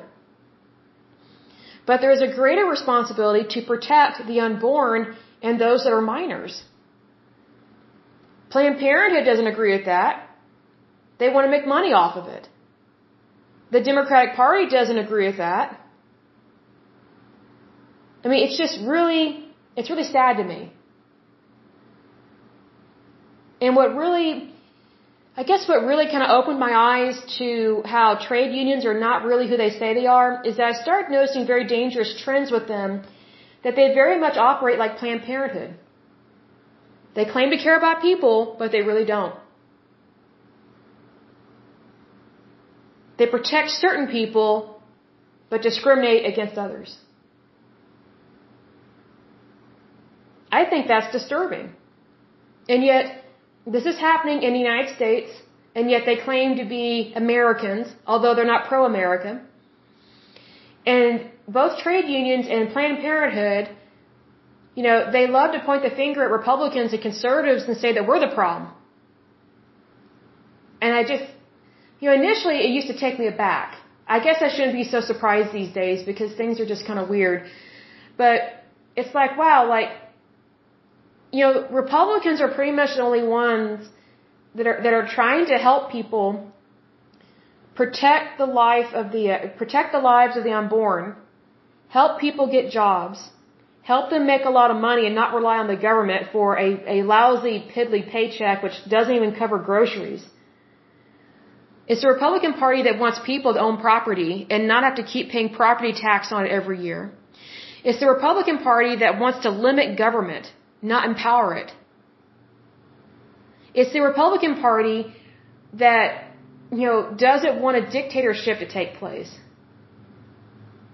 It's the Republican Party that wants you to have access to any and all types of health care because it's between you and your doctor.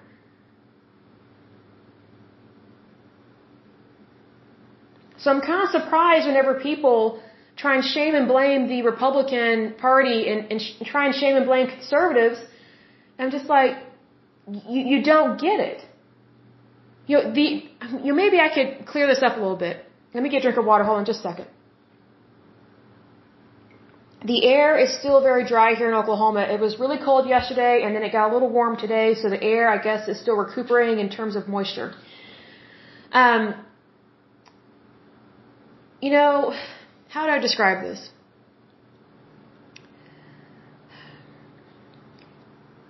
The Republican Party is not about a political agenda. It's not about the woke culture. You know, conservatives are not about how I describe this? There's so much I want to say. The Republican Party and, and conservatives, we're not about controlling other people's lives. We're actually about freedom.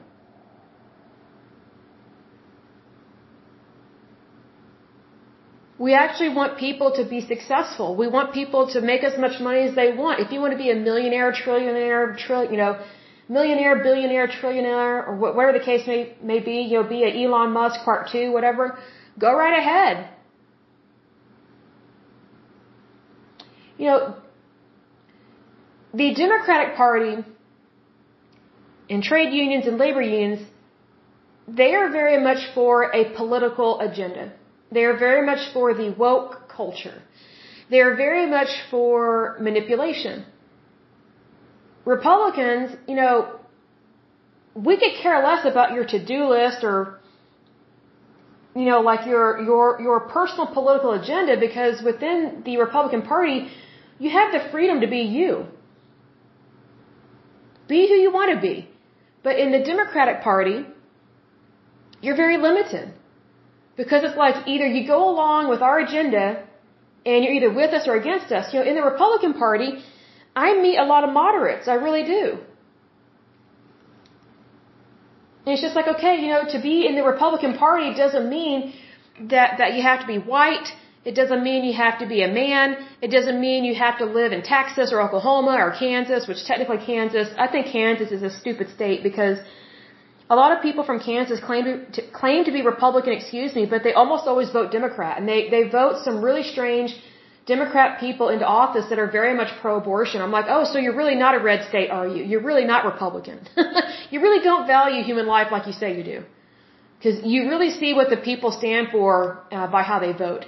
Sometimes what comes out of someone's mouth it does not match their vote, which just irritates me. It disgusts me on that because it means they're two-faced.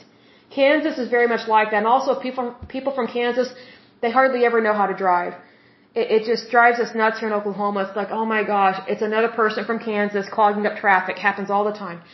But anyway, um, if you want to be free, if you want to have more liberty, liberty, excuse me, if you want to have, you know, more access to a better job, then you need to be in the Republican Party and you need to vote Republican. Now you're probably thinking, well, yeah, there's some things I don't agree with. Well, there are some things I don't agree with as well. This might shock some people. I am not for, I did not agree with President Trump when he nominated um, that chick to the Supreme Court. Is it Amy Barrett? Is that her name? It's the chick that um, is Catholic. I do not agree with hardly anything that she says or does. I just don't. Um, I would not have picked her to be on the Supreme Court. Um, I think her rulings and her faith, um, her Catholicism interferes with promoting democracy and freedom because there is a lot within Catholicism that very much limits freedom and liberty. And you know, whenever I think about that Supreme Court justice, I mean, I wish her well and everything, and I hope and pray she does a really good job, but I just wasn't impressed with her, and I did not get, I didn't get a good feeling about her because I don't think she understands separation of church and state. I'm all for people having faith and being Christian, but I don't trust Catholics. And I say that as someone who used to be a Catholic. so, a person's faith does matter, but especially what faith they practice matters. Because Catholics, especially like diehard Catholics or whatever, they they never question the Pope and they never question the priest. Well, you know, the Catholic Church has had a lot of problems with homosexuality, pedophiles. It's horrible. And yet it was covered up by several officials or church officials within the Catholic Church. And they had been covering up for decade after decade after decade. And here's the thing. You know, when I was Catholic and Pope Francis became Pope, I was like, that's the best they could get to be Pope. I was like, okay, I'll pray for him, whatever. But he's a socialist. He's a socialist from a corrupt country. And the only reason why he was appointed to be Pope, I don't think it was because they prayed about. I don't think they were guided by the Holy Spirit whatsoever, because the Holy Spirit is not for socialists. And, this, and you know, the Holy Spirit is not for corruption. The only reason why Pope Francis um, was appointed to be Pope is because so many people from the Americas uh, complained that most of the popes had been from Europe. And it's like, well, that's because most of Europe is not corrupt like the Americas. The Americas tend to have a lot of problems with communism, dictatorships, and mass murders on their own people. A lot of these countries in the Americas have a lot of human rights violations. And they don't believe in democracy. They don't believe in capitalism. And actually, one of the first things that Pope Francis said about the United States, he criticized the United States because we're capitalists. And what I so wanted to say was, oh, so do you not want our money anymore whenever we tithe and we give to the church? I mean, really. Because if people don't have money, you don't have the Vatican. You don't have that, that, that fancy place. And mind you, Pope Francis, he doesn't live in the Pope's apartment because he put on this, this stupid vow of poverty, which he took as a priest because of the seminary he went to. Because um, here's the thing: a lot of people don't know that different priests attend different seminaries, and so what whatever seminary they go to, that's the type of thinking that they have and that they agree with. Well, the type of vow that Pope Francis took um, to become a priest, it's like an extreme vow of poverty, which is absolute stupid. It's it's stupidity. I mean, it goes against the Bible. God is for prosperity and blessing. To be poor is technically a curse. It doesn't mean you're holy. In fact, it means you're stupid to be poor. Especially to wish poverty on yourself and others, it's technically a form of evil. But anyway, so Pope Francis, he's so against capitalism and was trying to make uh, the United States look bad. He, he would not and still refuses to live in the nice apartment that the popes typically live in, and instead he lives in this cheapo apartment or whatever, but also it's because of that vow of poverty that he took. So here's the thing. You know, not long after he became pope, he was criticizing the United States because of global warming, capitalism, um, fair market, free market, fair trade, and democracy. I'm like, wow, why am I not surprised he's saying all that? He's a socialist, and yet those stupid morons that are all men voted for this guy. Here's the thing. How can the Pope of the Catholic Church represent and protect all of his sheep when there are no female priests? None. And there are so many priests in the Catholic Church that are very much against women doing anything except baking a pie and going to like an altar society meeting.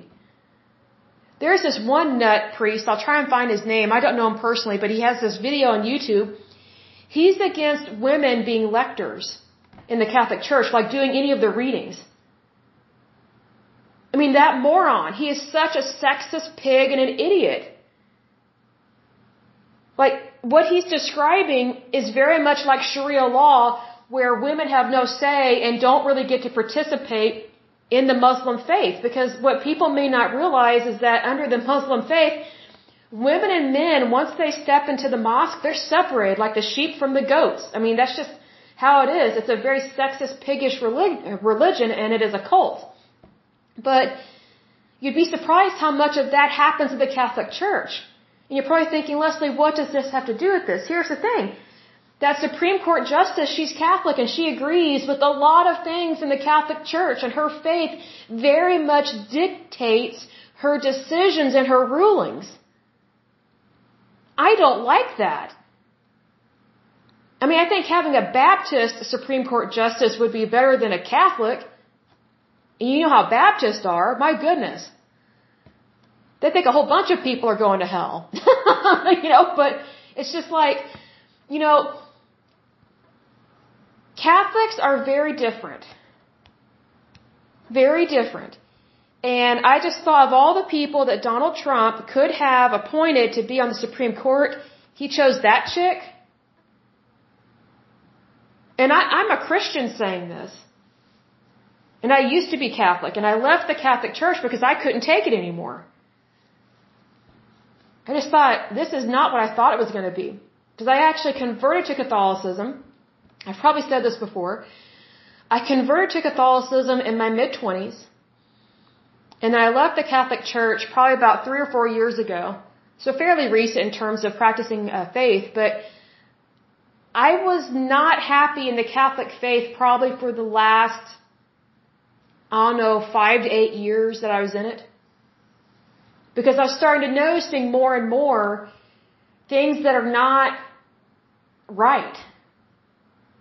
They're either not Christian, they're not founded on, on God's love, they're not found on the, God's holy word. Um, it's very anti-female. Um, it's very oppressive. It's very super religious, but it's not even to help people get to heaven. It's just basically to punish people and to, it's shaming and blaming. And I'm like, you know, our society and our culture does not need help shaming and blaming each other. We need help being kind and gentle and forgiving and, and, and being accommodating. So, um, you know, I just, I just always get concerned whenever there's a Catholic in political office. And I never thought I would say that. And let me stand up because I've been sitting for almost two hours. Um, but, you know what's interesting is that you have to be careful about who you appoint to different positions like this. Because a person's faith very much dictates a lot. And there's a whole lot in the Catholic Church that I do not agree with. There are a few things that are still okay or good or whatever, but I mean, you know, I left for a really good reason, and it was because I couldn't take it anymore. I was like, this is, this is not right. You know, I think I've said this before in times past. Now I understand why people were very hesitant about nominating or voting for John F. Kennedy because he's, he's Catholic, or he was Catholic, excuse me. Because Catholics, they're just stupidly blind and obedient and allegiant um, to the Pope.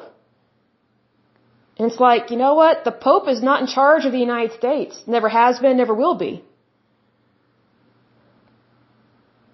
But I noticed that, you know, when I was Catholic, that people just had this, this bizarre allegiance that superseded common sense and also did not honor the laws of this land.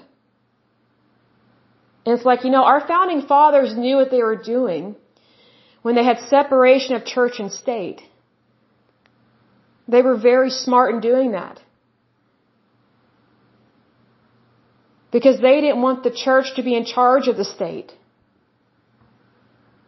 So needless to say, that's why I do get concerned um, with the Supreme Court justice that's Catholic, or any political official that's Catholic. Like I have a very hard time believing in them or voting for them. You know, whenever they're running for office and things of that nature, especially here locally, um, because I see the problems with it. I very much see the problems with it because their allegiance is typically not to the United States; it's to the Pope. And right now, they have a Pope that is a socialist nut who does not think very kindly or pleasantly about the United States because he's against capitalism, but yet, hey, look, the Catholic Church loves money. If they didn't love money, they wouldn't want your money. but, you know, you'd be surprised how many priests are greedy. And nuns, but I would say predominantly priests in terms of greed because it's mostly the priests um, that are in charge of these churches because it's they hardly ever let nuns do anything.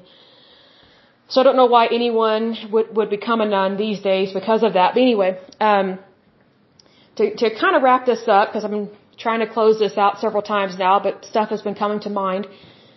Um, here's the thing. There has to be a balance between church and state, between the public sector and the private sector. We have to have a checks and balance system, and that's why our government is set up the way that it is. Here's the thing. If you go along with what trade unions want, we won't have a private sector. If you go along with what, you know, basically what the Pope would want or what the Catholic Church would want in this country, we would only have church, we would not have states anymore. That's why we have the Constitution of the United States because it limits, it greatly limits and hinders the possibility of problems like that from occurring. But here's the thing, it limits it, it doesn't completely diminish it. And here's why. Our founding fathers gave us the opportunity as citizens and future citizens of the United States to determine the fate and the destiny of our country. Because again, they did not want a monarchy, they did not want a dictatorship, they, they did not want something that, that is just going to suppress people. So it is within our freedom that we have the responsibility to take responsibility of our country. But if you put your country in the hands of a trade union, you're in a lot, a lot of problems there. If you put your hands, or sorry, if you put your country in the hands of basically like the Catholic Church or something, you're, you're going to have a lot of problems there. Because, you know, the Catholic Church, you know, they have this pro-life movement or pro-life march or 40 days for life or whatever the case may be. You know, they're all for protecting children in the womb, but yet they don't protect little boys once they're born. That's the hypocrisy of the Catholic Church. That's, that was one thing that always bugged me. But no one would ever call them out on it. They didn't want to talk about it. I'm like, look, if you don't shine a light on the very sin that is causing this problem, then that sin and that behavior will continue to happen. As Christian believers, as believers in Christ Jesus, we have a responsibility to call, to call people out on this stuff and to not back down from what we are supposed to, to take care of, what we are supposed to call out and say, hey, that's not right. That's illegal, that's immoral, that's unlawful. Hey, we got a problem here. You either stop or we're going to have a new problem and that's going to be dealing with you. See, here's the thing. The, the Catholic Church, they often think that they are above the laws of the United States. They do this all the time. And some Catholics have told me off about this. I'm like, no, actually, you're wrong. you are very much wrong. They think, you know, they think the Catholic Church is sinless. Oh, it's so full of sin. It's unbelievable. You know, the Catholic Church, they, they don't honor the laws about, you know, taking pedophiles to court, pressing charges. Um, they don't honor our immigration laws. They keep bringing refugees over here that are predominantly not Christian. They're predominantly Muslim. And we can't hardly prove who, who they are. And they sneak them in. They transplant them in small communities. You know, in places where people don't think to look. You know, they don't transplant them in Los Angeles or, or New York or Miami. They put them in these small towns and stuff. You know, it's exactly, you know, side note, this is exactly what Merkel did, um, who was the leader of Germany for a while. I think she got voted out. I think they turned on her, her own party, the liberals or whatever. But, um, she and her party brought in a whole bunch of Muslim refugees. This was back when um, Pope Francis was lecturing the entire planet about helping all these Muslim refugees find new homes. And it's like, we're not responsible for them. They need to fight for their country. If they're not willing to fight, sorry, that's their loss. But anyway, um, the leader of Germany, back when there was a huge refugee crisis, supposedly, um, Merkel brought in all these refugees into Germany. And she put them in houses and villages where a lot of Germans had died or passed away, like they got old and passed away. So instead of these Muslim refugees actually purchasing the property and buying it, the government just gave it to them. And then they started paying them all this money per month not to work. See, they didn't transplant those refugees in like Berlin or something or, you know, like a, a, a large city or something. They went through the back door, not the front door. And here's the thing, the German citizens, once they start figuring out, hey, what's going on here? Our, our village is slowly becoming a Muslim village, and they're wanting a mosque, and they're going to have that stupid, you know, that stupid speaker blaring for hours, and now we're going to have these hate crimes perpetrated against Christians by Muslims.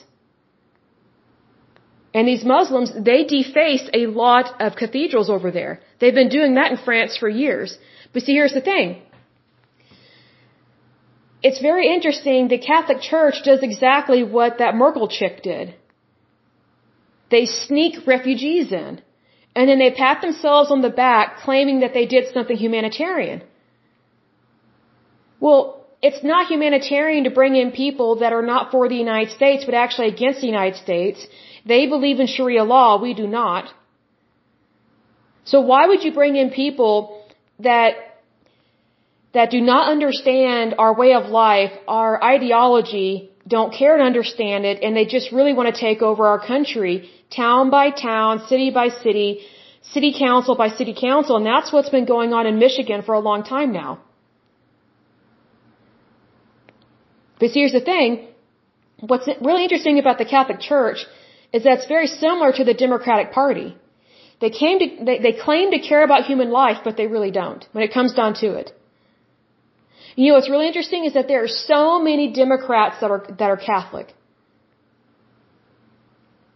I don't get that. I don't get how someone can be Catholic, you know, and supposedly you know, the Catholic Church is for pro-life, but then you have so many Catholics that are for abortion. And then they take the Eucharist. They, they receive communion. And it's like, wow, do they not realize that, that the very Eucharist that they are partaking in is the body and blood of Jesus Christ, and Jesus is in heaven with all those aborted babies? And that the first and last thing those aborted babies knew was pain and suffering. That's why I don't get how Catholics, how, how Catholics that are Democrat can take the Eucharist. I don't get that. Because if they truly believed in Jesus Christ, they would not believe in abortion. They would not believe that it's okay to get rid of someone at any stage in life. So needless to say, there are so many commonalities between trade unions, LGBTQ community, the Democratic Party, and I would say also the Catholic Church, because the Catholic Church is not this conservative entity that people think it is. Yes, they have these big, beautiful churches that were paid for by the parishioners with their money that they earned via capitalism but just because a church is beautiful does not mean the faith that the people practice is beautiful. It actually could be very suppressive and oppressive. And that may shock some people, but that was my experience with being Catholic. If I had known the, you know, what exactly the Catholic Church, you know, what they were behind the scenes, I would have never converted to Catholicism. I would have never done that. Never. If I had known what kind of hell I was going to go through being Catholic, I mean, I would have never converted to it. But you know, I look at it this way. Knowledge is power. Knowledge is power. And now I know behind the scenes what goes on with that stuff. And what's interesting is that now I see the correlation between these things. Whereas before, if I had never been Catholic, I probably would not have any of this insight that I have now. But I will say this, I am so thankful that I'm not Catholic anymore. I thank God every day that I'm, that I'm, that I'm Christian. But I'm so glad I'm not Catholic anymore. Because the moment I walked away from Catholicism, that was the moment my life started getting better every day. Because there was no more shame, there was no condemnation, there was no browbeating. There was just it was just freedom. There was freedom from oppression. Like, I didn't have to deal with that anymore. Do I know some nice Catholics? Yes, of course. But that faith, to me, is very much a cult. because it suppresses women. Which is also why I don't know how women that are Democrat can be Catholic. Because usually Democratic women are very much pro-feminist. And it's like, well, if you're pro-feminist, then how can you be a part of a religion that suppresses women? And there are some mean priests out there. Mean. They hate women. I don't know what their mama did to them, but some of them, they really hate women. I'm like, well, that's your problem, not mine. Good luck with that. I always tell people, if you have a problem with someone, take it up with God first. Let Him guide you. You know, ask for wisdom, but don't just go out being mean to people. Me and I met some weird priest over the years, and I was like, how is that guy a priest? How did he ever get into seminary? How is he being employed to, to, to be a spiritual leader? I don't get it. I do not get it. You know what it's like? It's like having a politician that's corrupt and they keep getting elected. It's like, okay, we know all this fraud and embezzlement is going on. How is this elected official? How, how do they keep getting elected? It doesn't make sense. That's what it felt like seeing these priests, these bad priests, stay priests in the Catholic Church. And it, took like, it was like pulling teeth to get them, you know, to be defrocked. It usually took a human rights violation or a federal or a state crime, a criminal offense to get them defrocked. That very much reminds me of this trade union, the SIU. It shouldn't take something catastrophic to stand up for what's right and protect the innocent. It just amazes me sometimes the things that happen and not in a good way. Usually amazement should be a positive. I'm just like, man, some of this stuff takes me aback. But here's the thing. Trade unions are very similar to the Catholic priesthood in that they, they circle the bandwagons around the people that are causing the problem and they don't ever hold them accountable. And if they ever do hold them accountable, it's minimal. Which is why they get away with so much stuff. But I will go ahead and end this podcast because I didn't realize it's going over two hours, but I, I guess definitely a good talk here. But um, I will go ahead and end this podcast. But as usual, until next time, I pray that you're happy, healthy, and whole, that you have a wonderful day and a wonderful week. Thank you so much. God bless and bye bye.